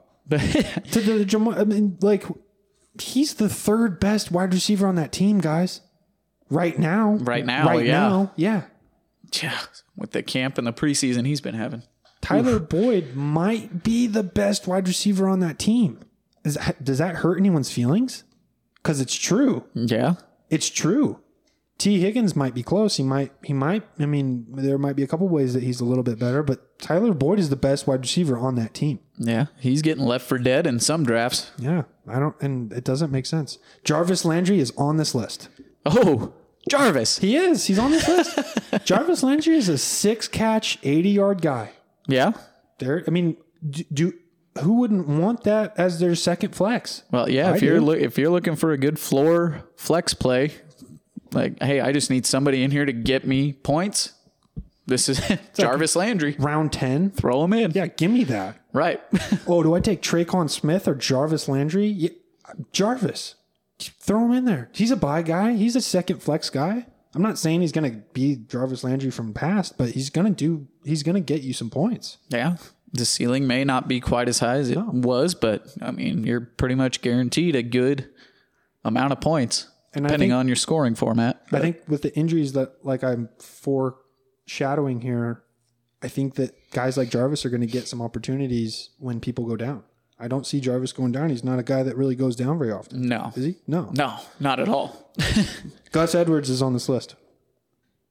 Ooh, the Gus bus? Gus Bus. I, I honestly, I, I, I see Gus on this list, even with J.K. healthy and Lamar healthy. Uh, they love Gus, um, and it hurts me to say because I got a lot of J.K. shares, but they love Gus in that system. They always have, and he does really well. What is he like? Five point four yards per carry throughout his career. Yeah, he's up there. He's very He- he's yeah. He Proficient. always has a high yards per carry. yeah. Do you have a stat over there you wanted to reference? Oh, I no, I just looked at Jarvis. Uh, you just said he's not a guy that misses a lot of time. He only missed he missed his first game ever last year. So Oh my god! just one. See, there you go. Intuition. but he played in 16 games since 2014 every year and last year he played in 15. So That makes sense. He's just a really compact guy. He's But- not like all over the place and super fast like I mean, Odell. and you look at Jarvis though, in PPR scoring, he finished back in 2014 was wide receiver 34. Then he was wide receiver 8, then wide receiver 14, then wide receiver 6, then wide receiver 18, then wide receiver 12, and last year was wide receiver 33. But So it might be able to come. It might come back a little bit this year. I mean, he's a I don't know. he's a consistent pretty Give- much it's he's almost a for sure like wide receiver 2, Yeah. high end wide receiver 3 guaranteed. Yeah, give So, me give me that I mean- wide receiver twenty eight at the ADP that you guys are giving him to me right now. Give me that all day. Yeah. Yeah. All right. T. Y. Hilton's on this list. Oh, Gross. yucky. That's disgusting. Yuck. He is on this list, guys. I'm sorry. He is on this list because of two things ADP, and I'm going to talk about this in a second the amount of money that the Colts are paying him. Do you want to know how much they're paying him? Mm, not much. They are paying him $10 million this oh, year Oh, okay. to play football. that's This is a that's guy that- much. didn't he? He didn't even play that much last year because he was injured No, all he the was time. hurt a lot of the time. I think he's in the same realm right now as Julio, as much as he plays and is injured and how old he is. Like I said, does Ty still have all the things still? Yeah, these great wide receivers. It's not their, it's not the speed, it's not the will, it's not the strength. It's their body that stops them from playing in the NFL. Honestly, he played injured. You know, Yeah, he did. He he played in a lot. He had a pretty high snap percentage up until their week seven bye, and then missed again. He got knocked out early in week eight, missed week nine. Then he came back in week ten, and from week ten to week seventeen, played in an average of like sixty five percent of snaps. Uh, but he did have a little revitalization between week 12 and 14 where he scored 16, 21, 23 points in there, but he's just kind of playing about 60% of snaps. I see him and Carson Wentz having a connection. Yeah. I see Michael Pittman kind of being super inconsistent. And I know there's some Pittman truthers out there, but the guy is big and kind of slow. I want I have some share I have a good amount of shares of him. I like his attitude. He seems like a gamer. He seems like a chippy guy. I like that. Obviously, I'm a, Steve Smith is my favorite all-time player, so obviously I like that. Yes, you do. But um, at the same time, I think Ty is a little. I mean, I, obviously they paid him, and money talks in the NFL. Oh, yeah. And I'm going to talk about that a little more in a second. But the amount of money they're paying Ty is a reason why he's on this non-sexy list that the ADP is at. Everyone thinks he's gross right now, and it's like, "Oh, I'll take him, whatever. Yeah. He could be a guy that you throw on your flex from week two because you're like, whoa, they're really hitting him a lot lately. He's going to be a guy that someone picks up in the waiver for like 60 f- uh, f- fab bucks Uh huh. because you didn't draft him. So I'm saying right now, take him with your second to last pick. Take that chance. Zach Ertz is on this list. Ew. Disgusting. Not sexy. No, so unsexy. Carlton in the middle of the dance floor. Gross. Oh, come on. Give Carlton his due. Oh man, I'm the worst dancer in this room, so I can't. But he, again, he's on this list. They're paying him. They are paying him like nine mil this year, I think. Okay, and it's they don't want to. No. They wanted to trade him. They wanted him in Indianapolis. Nobody wants to pay him nine mil a year. Nope. Exactly. So, and also the owner of the Eagles is out of his mind Yeah, well, yeah. and wants ransoms for everyone. So what I'm saying here is that they are going to game plan him. Jalen Hurts likes throwing to Godare and is it Goedert or Godare? Goddard? French, isn't he? Goddard. Okay, I, a lot of people pronounce it Godair. I don't know. I think it's Goddard. Okay, I think it's just Goddard. okay, my bad. That is names. But Zach Ertz, I think, out produces Goedert Goddard. Goddard out produces Goddard this season.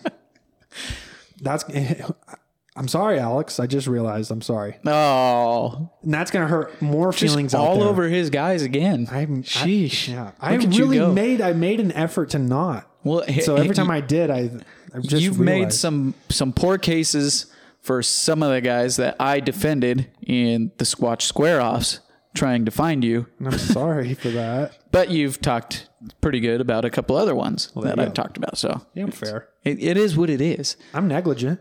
And if you were sleeping in a cave somewhere, Yeah, you can't. You can't pin that on me. All okay. right, fair enough. Now here comes a fire round. Um, I'm just gonna go through teams. Never admit negligence. Just get out of the car and shake your head. Take pictures, get out of the car, shake your head, wait for the cops. oh, yes. Exactly. Okay, I'm just going to go through teams and I'm going to give you kind of a mindset of game plan from my perspective, what I'm thinking that is going to go through. Because I think a lot of you people are out of your minds and the rhetoric or timelines of what these teams are going to do. So let me just plant this and then you can at me for these and be like, what are you talking about? Are you out of your mind? This guy's going to blow up. At Fantasy Squatch. Yeah, bring it. First off, Panthers. DJ Moore is going to be inconsistent this year. I'm sorry. He's really good. He's very, very good. But I see him as an inconsistent commodity for the Panthers this year. And you want to know what I like this year? Hmm. And I've been trying to get him from you for a while. Yeah. Is Sam Darnold drop downs to CMC within 20 yards of the end zone? Yeah, All buddy. day long. Yeah, buddy. Dude, I think that Darnold is going to really pad his stats with that.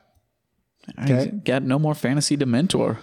Nope. And that so that is what's going to like I think that's the hidden gem of the Panthers. Darnold drop downs. Yeah. We all know CMC is going to blow up, but Darnold drop downs are going to be part of that. Mm-hmm. Okay. All right. Cool. Titans. I got right here. Run game, play action. Terrible division this year. If you think about the teams inside of the Tennessee Titans division Yep. that they play twice, what are we talking about? Like Texans.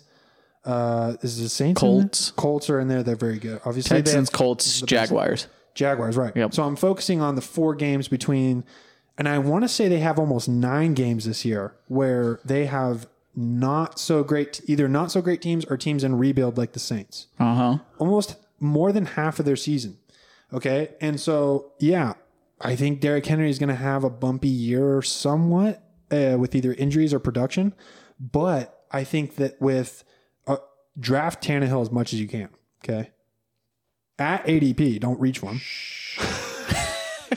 but get Tannehill, man, because that play action is going to be hot to trot this year. We saw it last year, and it's unguardable when you have that defensive lineman running the ball. Yep.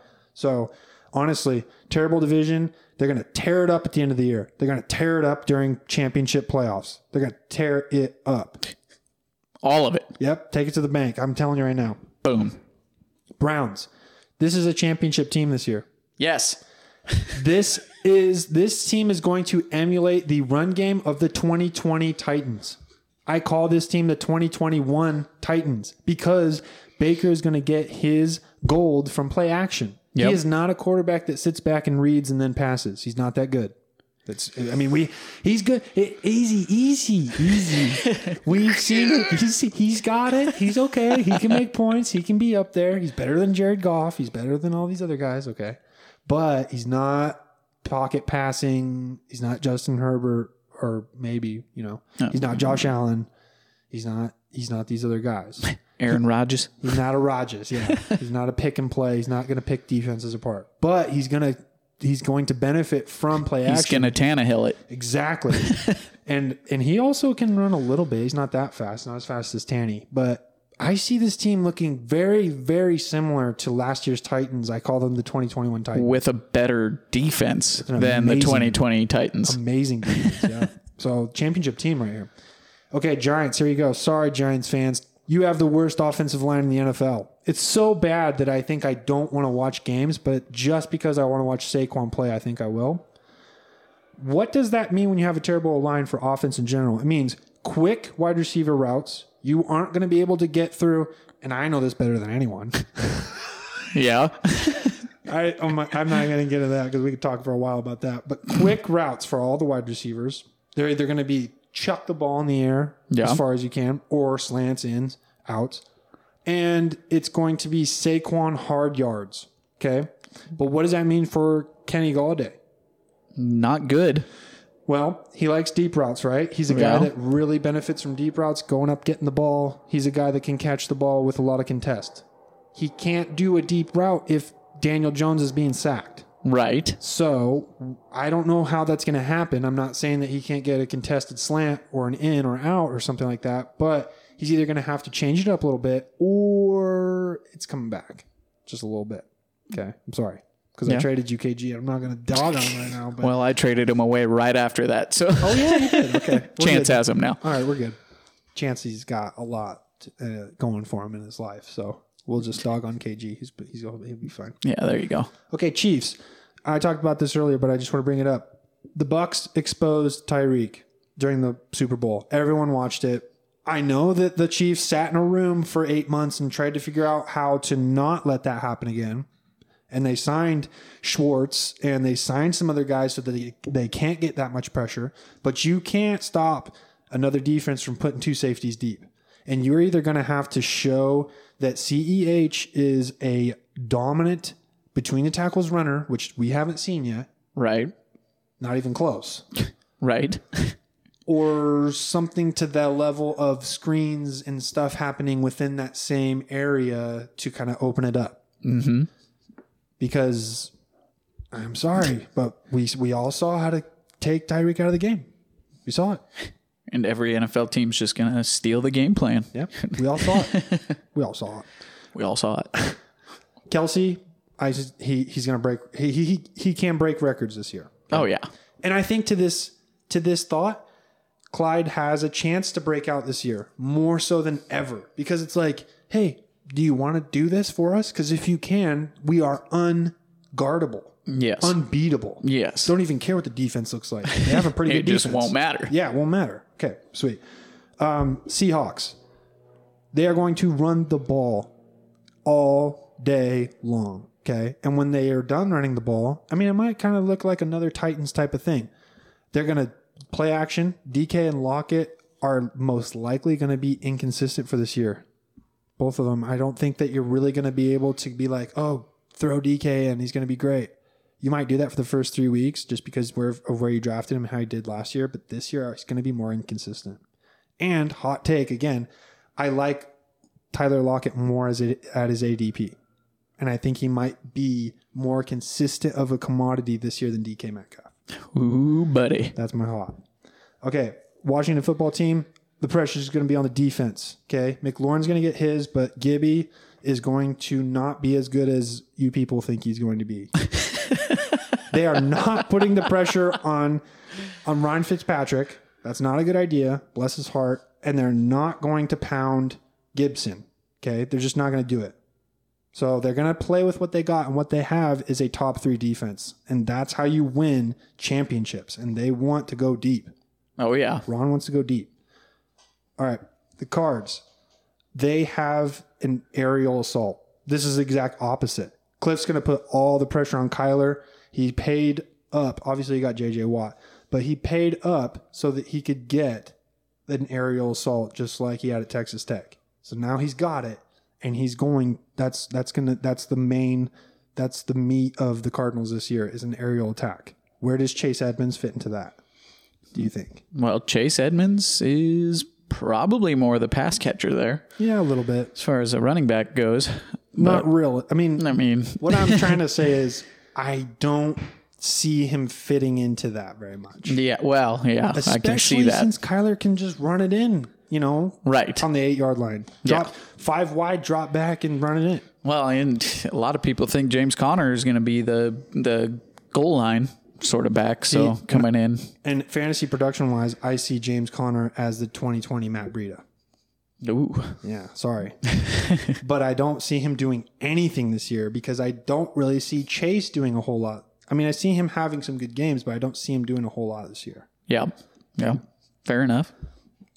And um, that, for the most part, are the teams that I wanted to talk about and just kind of get a mindset for this year because I wanted to make sure that because I just like I said, I say I keep saying you people, but I keep seeing all these things. And I, Everybody out there. yeah, I want to make sure that you guys understand. Like, they're not going to just pound Najee Harris into the ground. Why would you do that with a terrible offensive line? They're going to get it to Diontae, and Diontae is going to get his. But mm-hmm. it's, I mean, Diontae is going to be a good guy to draft. He's going to get production. I don't. I, he might really, he might be a low, low, low wide receiver one. Might be like wide receiver twelve, or wide receiver eleven. I, I think. I, I'm okay with that. Okay. I might be 13, 14. He's I like be- Diontae a lot this year. yeah, I know you do. but he's going to be in that in that area, I think. I don't see him breaking top 10. Chase Claypool, if you're a truther, I don't really see it because I don't I haven't ever seen consistency, but the dude is a best ball favorite. Claypool's going to be a Tyler Lockett Yeah, he's a blow up. type. Like boom, 200 yards and two touchdowns. Yeah, I see Claypool being like a 2020 Tyler Lockett sort of play. Me too. Where he could, I mean, maybe he does end up as a wide receiver one somehow, but it comes off on the back of getting 35% of your score, of your yearly score in two games, mm-hmm. you know? Yeah. So, which I, I believe is what Lockett did. Maybe it was three games, but No, it was 3, I think. I, I yeah, know the first like a of the 30 some percent of his whole score for the season was in three games. Mm-hmm. So, Well, that's kind of the yeah, that's what I'm saying for Chase as well. And then and then Juju sorry, Juju. I he's a he's gonna be looked at in the red zone again, I think. But he's not he ain't getting no nine touchdowns. I don't think. He was lucky to get that last year. I don't know why he came back. I don't I mean I I heard he was getting like eleven from Miami. uh, he had a, I thought he had an offer from Kansas City as well. Yeah. So, like 11 from Kansas and Miami, and then he came back to Pittsburgh for like eight, which Yeah. is less than Tyreek. right, Or, I mean, I'm sorry, not Tyreek, but Ty. right, right. Oh, yeah, yeah, yeah. TY. Blows my mind. Yeah. Anyway, though, on that note, let's move over to Miami. No touchy. I don't see a Just sing- staying away. I don't see a single player on the Dolphins that I want. I mean, I don't see a single guy I want to start this year. Yeah. Not Yeah. one. Maybe, maybe Will Fuller at his ADP right now, just because everyone thinks he's disgusting. He's Well, so I think he's dealing with another injury thing right now, though, too. Practice today. Oh, did he practice He- today? he- Okay. I don't know what that means for Will Fuller, but he, he did practice today. yeah. So, uh, but other than that, get Tua out of my face. Get Miles, Ga- Alex. You can have Myles Gaskin, um, and like Jaylen Waddle. He's really good, but no, I don't want him this year. And Mike Gesicki, is it Gesicki, no, Gasicki. Mike Gesicki. Mike Gasicki. Nah, I don't want him. I don't want him. Okay, All right. is that, is that fair? I, I that's fair. I might Waddle, Waddle's one where I've considered taking a shot on late if he falls down far enough, just I don't as bel- a high high reward sort of play. Uh, I mean, definitely high risk, high reward. But at his ADP, I mean, depending on how you build your team, a lot of the time you want to shoot for those. Hey, maybe he could just pan out and be the next Justin Jefferson somehow. But I, I personally don't think that's going to happen. no. But I mean, if it's late enough in the draft, then I'll take a shot on him just for the hope that he'll go. And if not, then I can drop him two weeks in and He's a he's a pick dart, up a waiver wire. dart throw, So- right? Kind of. But my but I get what you're saying for the most part. I find myself usually staying away from Dolphins No touchy. completely. Yeah. So Okay, good, good. We're on the same page. Yep. Um, when I say Minnesota Vikings offense, what do you think? Dalvin Cook, Justin Jefferson. Okay. good. That's good. Just two players. Okay, and that's and both of them are sexy as hell, right? Obviously. Oh, and then Thielen so, always but slips he's in. not. You see?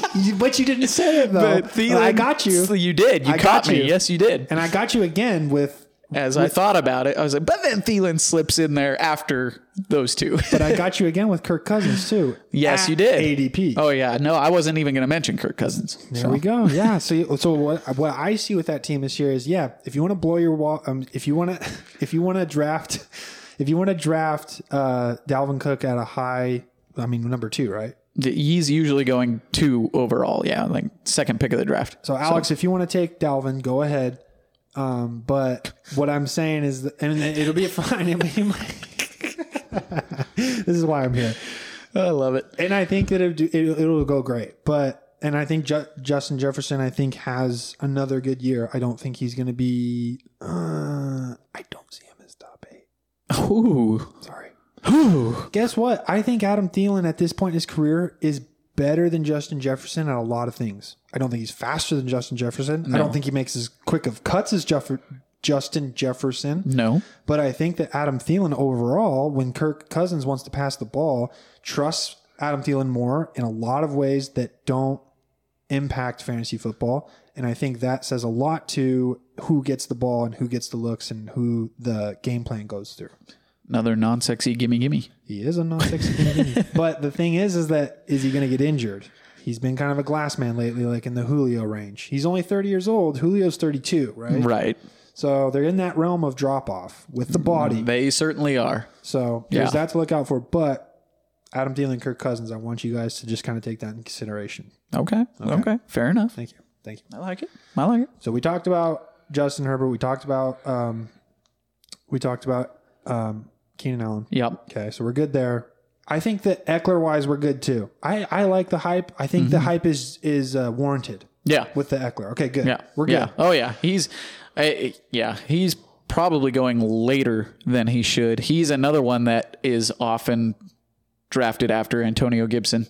Oh, that's if So- you're drafting Austin Ekeler after Antonio Gibson, then It's usually that range. You see, delete sleeper.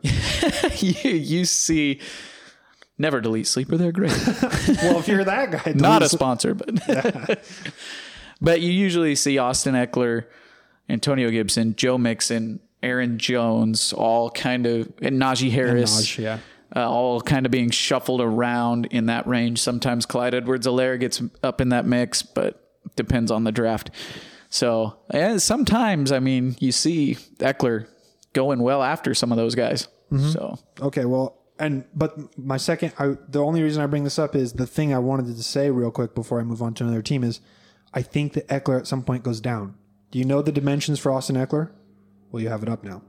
I, got oh I've just got his stats from last year here. he's five foot 10, 200 pounds.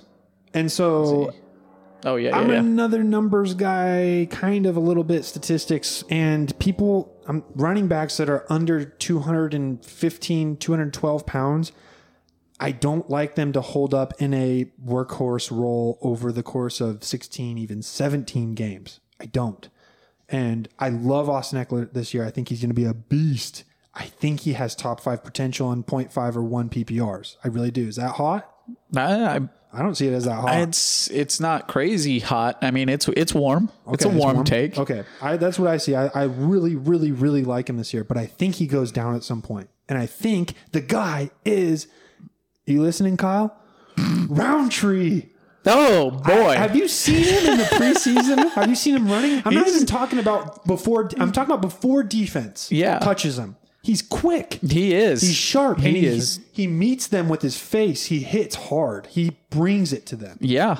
Well, yeah, y- you're not wrong. He does. Is his first name Larry? Larry Rountree? Yep. Larry. You remember that name? Yeah, I got Good Larry. job. I, I I really like him. Be quiet.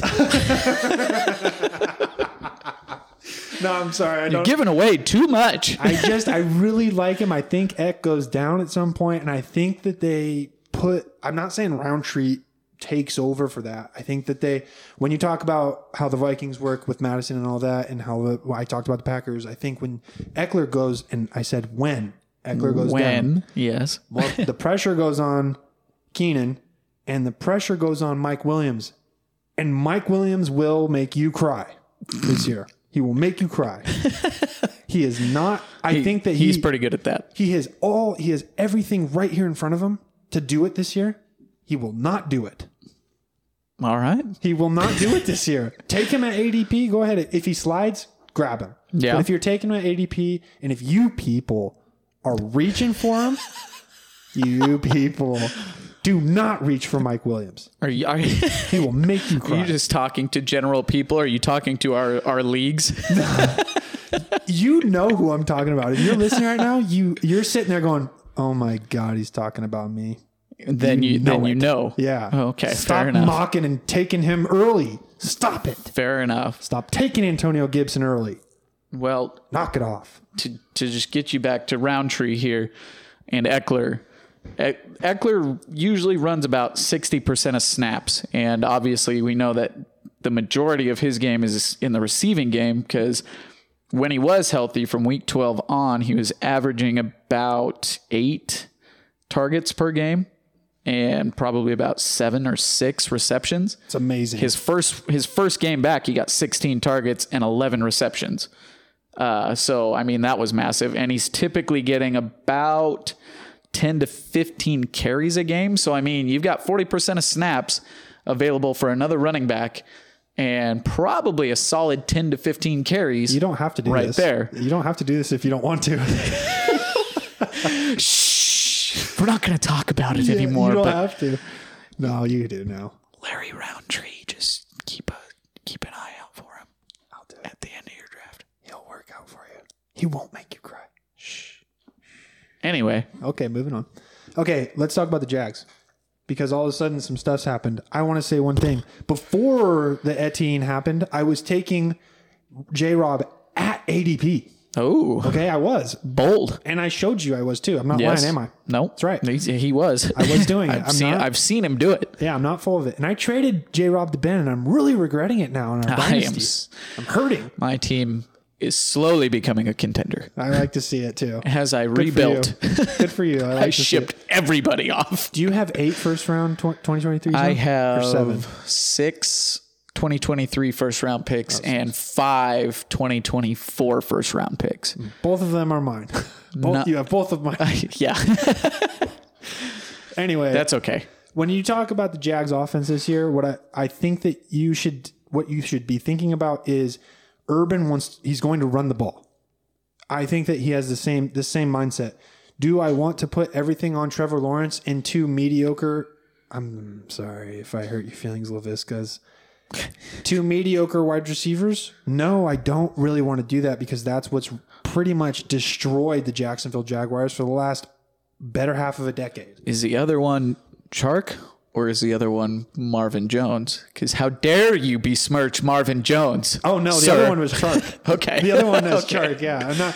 I think I've, Marvin. Jones I have is- fully converted over to your side of of Chark because I know we debated that in a couple Yeah. couple episodes last year, but I have fully You've come over. come over to your side. God, I've been tearing him up for like a year and a half. Yeah, you have, I'm and sorry. I have fully converted over to to your side there. so guy.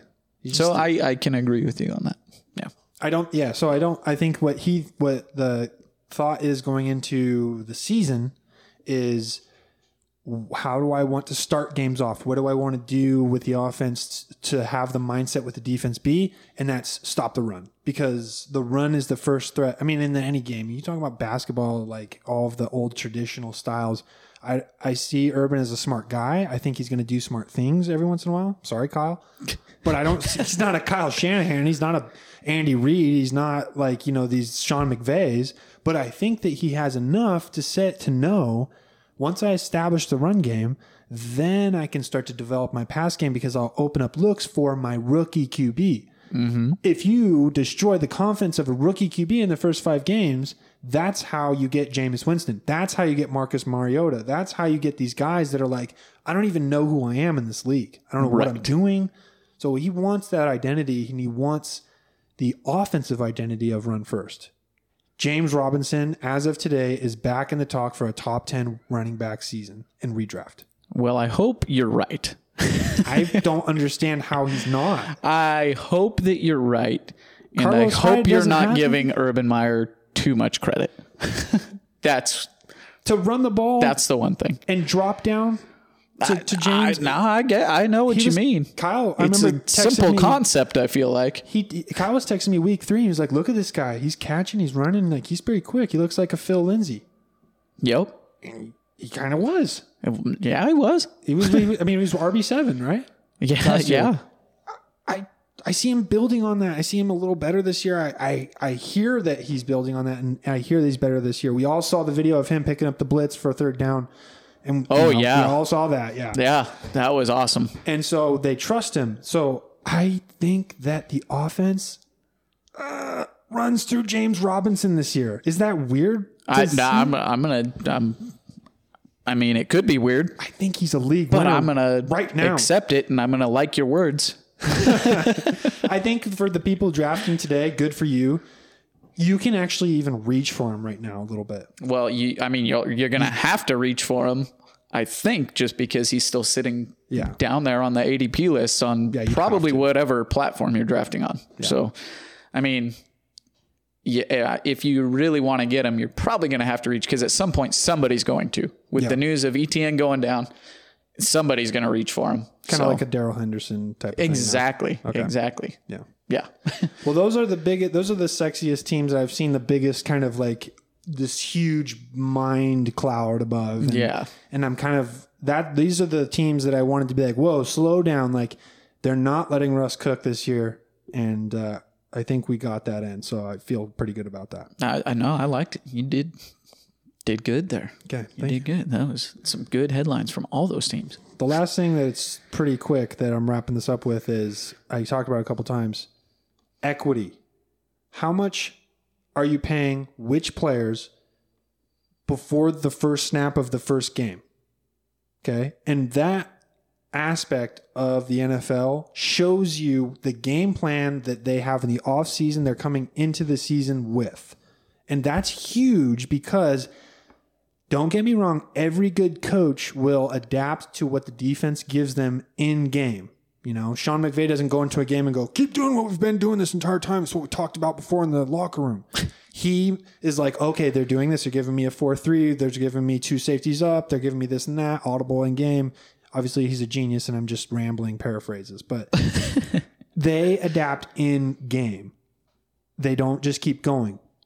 The aspect of having these guys that they game planned for in August and June and July and even April before they drafted, they paid him all these big bucks. Didn't they? They paid like they paid Robbie like 16 mil guaranteed, 30 mil today, right? Two years, 15 Two year contract extension. Yeah. yeah, like 16 guaranteed. That's big. That's a perfect example of guess who's getting the ball this year if you're not named Christian McCaffrey?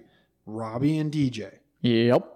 So that, I mean, and, and Curtis got one too. Or wait, no, Curtis isn't there anymore, obviously. No, He's on Curtis Washington. Samuel got paid from Washington football team. So all of you people reaching for Terrace Marshall, you need to stop in a redraft. You need to, you need to stop. You need to check yourself because I think they're trying. Matt Rhule's trying to simple things up a little bit, and he knows what he's going to do now. They get the identity of that team for Sam Darnold. Yep. Yep. When you look at equity on some of these teams, they're pretty weird to how you guys are talking about these teams. One of them is the Philadelphia Eagles. Obviously, I brought that up with Zach Ertz. Ooh, yeah. He's going to get some looks this year, guys. He's going to get. He's going to be moving the chains for them. He's making that money. They got to use him, right? Yeah, it's going to be gross, but that's what's going to happen for them this year. I don't see Jalen Reagor breaking out. I'm sorry, I don't. I see DeVonta Smith getting targets, but I don't know how it's going to work out. It's like if you go to a fancy restaurant and you don't typically go to fancy restaurants and you want to you want to try something new and you get the caviar and that those eggs cost you however much amount of money, Let's say 300 bucks. 300 bucks. And you don't like it, you're going to sit there and you're going to eat it because you paid $300 for those fish eggs on your plate. You'll wipe it clean with your tongue because it's Russian sturgeon's fish eggs, and you're you're not going to not. Tastes terrible. disgusting. Yeah, Kind of like Zach Ertz right now. Eh, Zach Ertz is exactly that. Zach right? Ertz is caviar when you don't eat caviar. T.Y. Hilton is the bowl lick that you have at the end of this awful experience at this five star restaurant. He is the bowl lick that you did That's it. That's it. because that's just the way it's going to be. Am I saying that JT's not going to get the ball, uh, you know, a lot? No, I'm not saying that. But Ty is going to get his guys. He's going to get like eight targets a game. They paid him the money to come back for a year. They did, and when they paid him that money, that meant this: we're going to get you the ball. How much money are they paying AJ Green? Ooh, Aren't that they paying I don't like know. seven mil? He yeah, he got a pretty good contract. I mean, so yeah, AJ Green's another one to bring up. It's a terrible contract. It's a, for a guy that's past probably Julio in body breakdown. I think I think I thought it was awful. A really Uh, bad decision. One, yeah, one year deal worth eight million. That's So- disgusting in a bad way.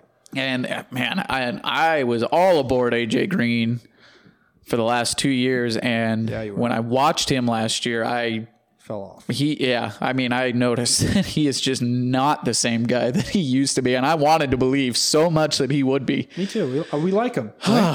He was one. He's always been one of my favorite wide receivers. Always. He's a likable guy. He just he fell out. He doesn't seem to have the same burst. I mean, he sounded like he's been doing okay in camp with the Cardinals, but Yeah, but that's camp speak. Yeah, I mean, you, it is hard to trust a lot of the time. Yeah. You hear some of these things in camp.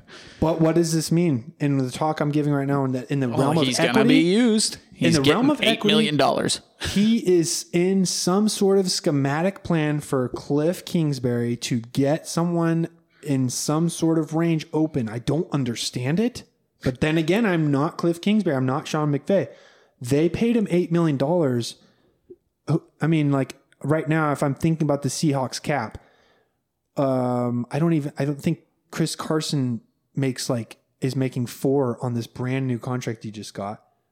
Uh, running backs aren't a very good example. Uh, Tyler Yeah. Lockett, what did what his contract was 13 a year?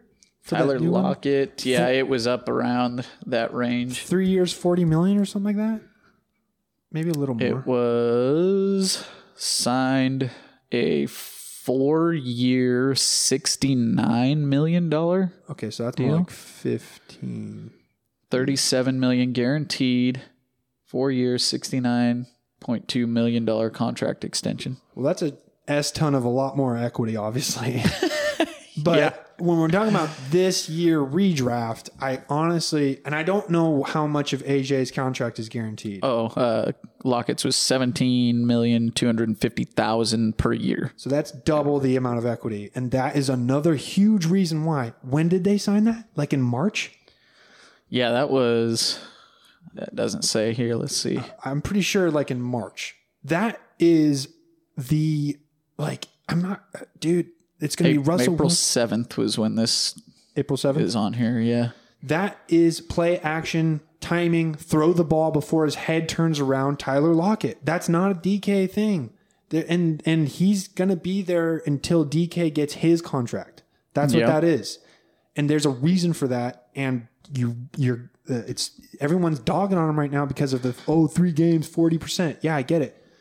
But the equity's right there and staring you in the face. It's been there since March. You have to take that into consideration.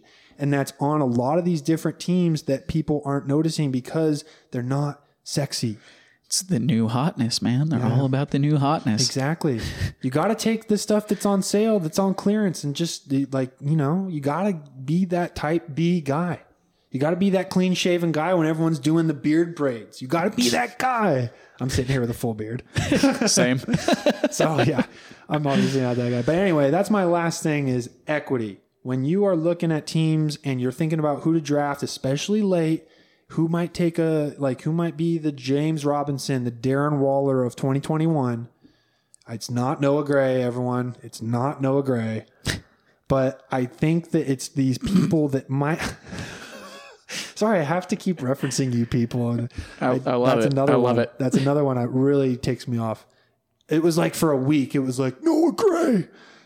Do you realize the person that's above him? It's Travis Kelce. They're going to make a plaque, a shrine of him.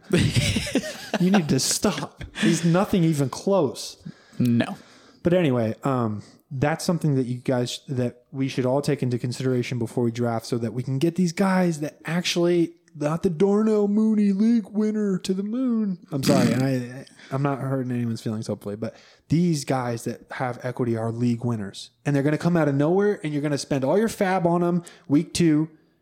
Hey, instead of spending all the fab on them, why don't you draft them early and look like a genius? Ooh. Go for it, man. Ooh. As they say in business, follow the money. Yep, exactly. All the money. What did I say? I'm the Charlie Sheen guy, or did we figure Michael oh, Douglas? Oh, yeah. I, I think it is Michael Douglas. yeah, it was Michael Douglas. Got to be Michael Yeah. Douglas, man. Be Michael Douglas. Be Michael Douglas. And that's all I Wall. Street. Wow. That's it. Oh, well, out of all that squatch, you made me like Tyler Lockett a lot more. Good. I hope I made a lot of people. And you realize- validated my takes on a lot of people as well. Good. So all this all this fantasy radio and TV and NFL stuff you've just been playing as you slept in your cave and just absorbed it and took it in and had wild fantasy dreams. I think you you did quite well to come out here and give your squatch thoughts you. to the world. And hopefully you'll help people win a couple of championships this year. That's what I'm here for. Hopefully me. Yeah. Maybe not. Maybe not you. Wait, hold on. How do you feel not. about the Texans backfield? Gross.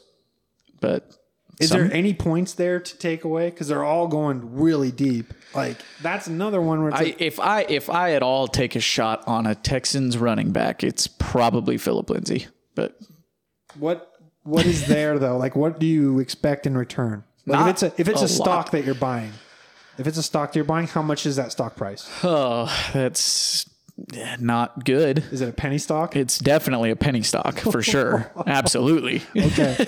okay. What about if and it's not going to make you much. no? Okay. All right. For sure. For sure.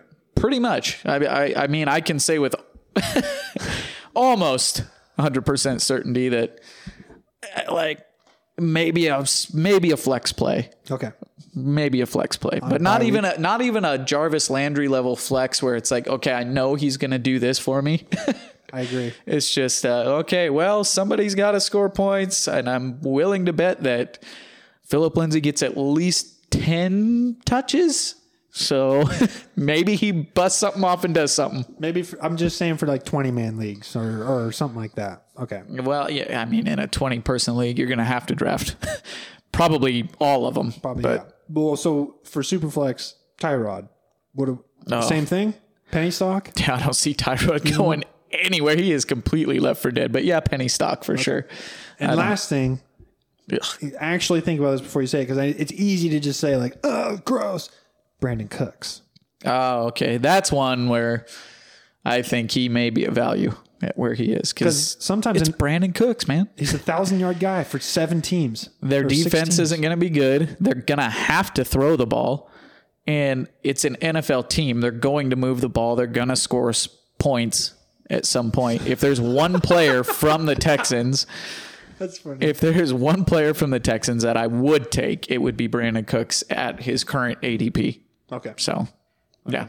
All right. Enough said. Then I think we're good. Enough said. We covered just about everything. Uh, Squatch here. Matt had a, a year's worth of thoughts just pent up in that big head of his. Ready to get it out. I don't think we got to go into teams like the Cowboys and stuff like that because that's just like go for it. Yeah, I mean, yeah, Have fun. there's all those, all those ones. We didn't really cover cover much of Denver uh, or anything, but that's probably a good thing with me here. If you I have the biased opinions all the time. So. Okay, if we can, let's take a one minute take. Just ready, set, go. Running, you you go running backs, wide receivers. Don't do tight ends, but running backs, wide receivers, and, and QBs for Denver. What do you think? I like Javonte Williams. I think he will be the redraft? lead back there. I. I, I like Javonte in redraft. What week? I think What week lead back?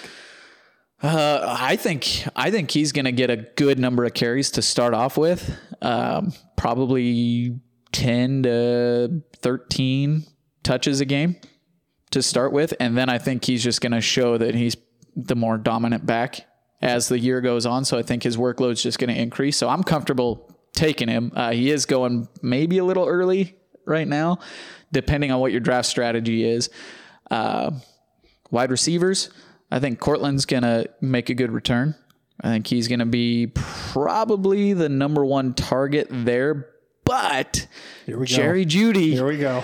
Tearing it up, buddy. Yep. He is showing out in camp, and actually, there's a lot, even from last year, that points to Jerry Jeudy actually was good last year. He just didn't get catchable balls.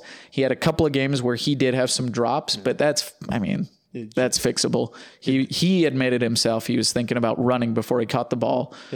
The. You never do that. But his separation is really what a lot of people point to, where Jerry Jeudy was running wide open and Drew Lock just didn't see him. so I think, I th- I think that the wide receivers are probably well, I think Jerry Jeudy's going to be better with Teddy Bridgewater. I think Courtland's probably going to be better with Drew Lock, and I'm just really hoping that one of Drew Lock or Teddy Bridgewater take a step up. But So what does that mean? I, I honestly think it's Teddy. So I, you- I'm kind of thinking Teddy too. After least week one. this after this last preseason game, I'm thinking Teddy took a step forward Okay. in the QB race, but we'll see what happens after this third preseason game because Fangio's keeping it dead even right now, and he's still not naming a starter. So all right. we'll see, we'll see. But I like Javonte. I think if you can get him around later, then I would be okay with that. But you're most likely not going to be able to. Melvin Gordon, if he falls far enough, he's going to get work. It's going to be kind of like Philip Lindsay and Melvin Gordon last year. So I would feel okay with taking Melvin Gordon if you're really light on running backs. if you're playing like the anchor running back method or the zero RB method, Melvin Gordon's okay. Uh, and then Jeudy and Courtland, I'm actually okay at their ADP right now. So Both top 20? no, I don't know that. I mean, that's bold. I want Okay. them to be. know I, want them to I'm be. glad you said it, though. I'm glad you can I think I think they it. both could be uh, wide receiver twos. Okay. Uh, if Lock or Teddy take the step forward. Okay. We saw Teddy support three or no, threat. It was what did he have? It was like three wide receivers had almost a thousand yards or something like. It was something weird like that. Yeah. But and that was in Carolina, so Yeah. we'll see. Yeah. We'll see. Anyway, that was Squatch's thoughts. We found him. We woke him up. He's back. He let the world know that he doesn't like some of your takes Oh, and that you need to take a little deeper look at what's going on, yeah. Especially equity wise. Yeah. And also just stop with the jersey sale picking. jersey sale picking doesn't win leagues. Boom. No, it does not. Well, that'll do it for the Squatch. I am Ben. We are the Fantasy Chairman, Fantasy Chairman Podcast, Sasquatch Square Off. Follow us on Twitter at Chairman Fantasy, at Fantasy Squatch, and at Find FF Leagues, and our website, www.fantasychairman.com. And yeah, like, rate, and review on all the podcast platforms. Let's uh let's get on out of here, Squatch. We'll see you guys later. Get you out of your cave and we'll walk on down the old dusty trail. Instead of walking, let's ride.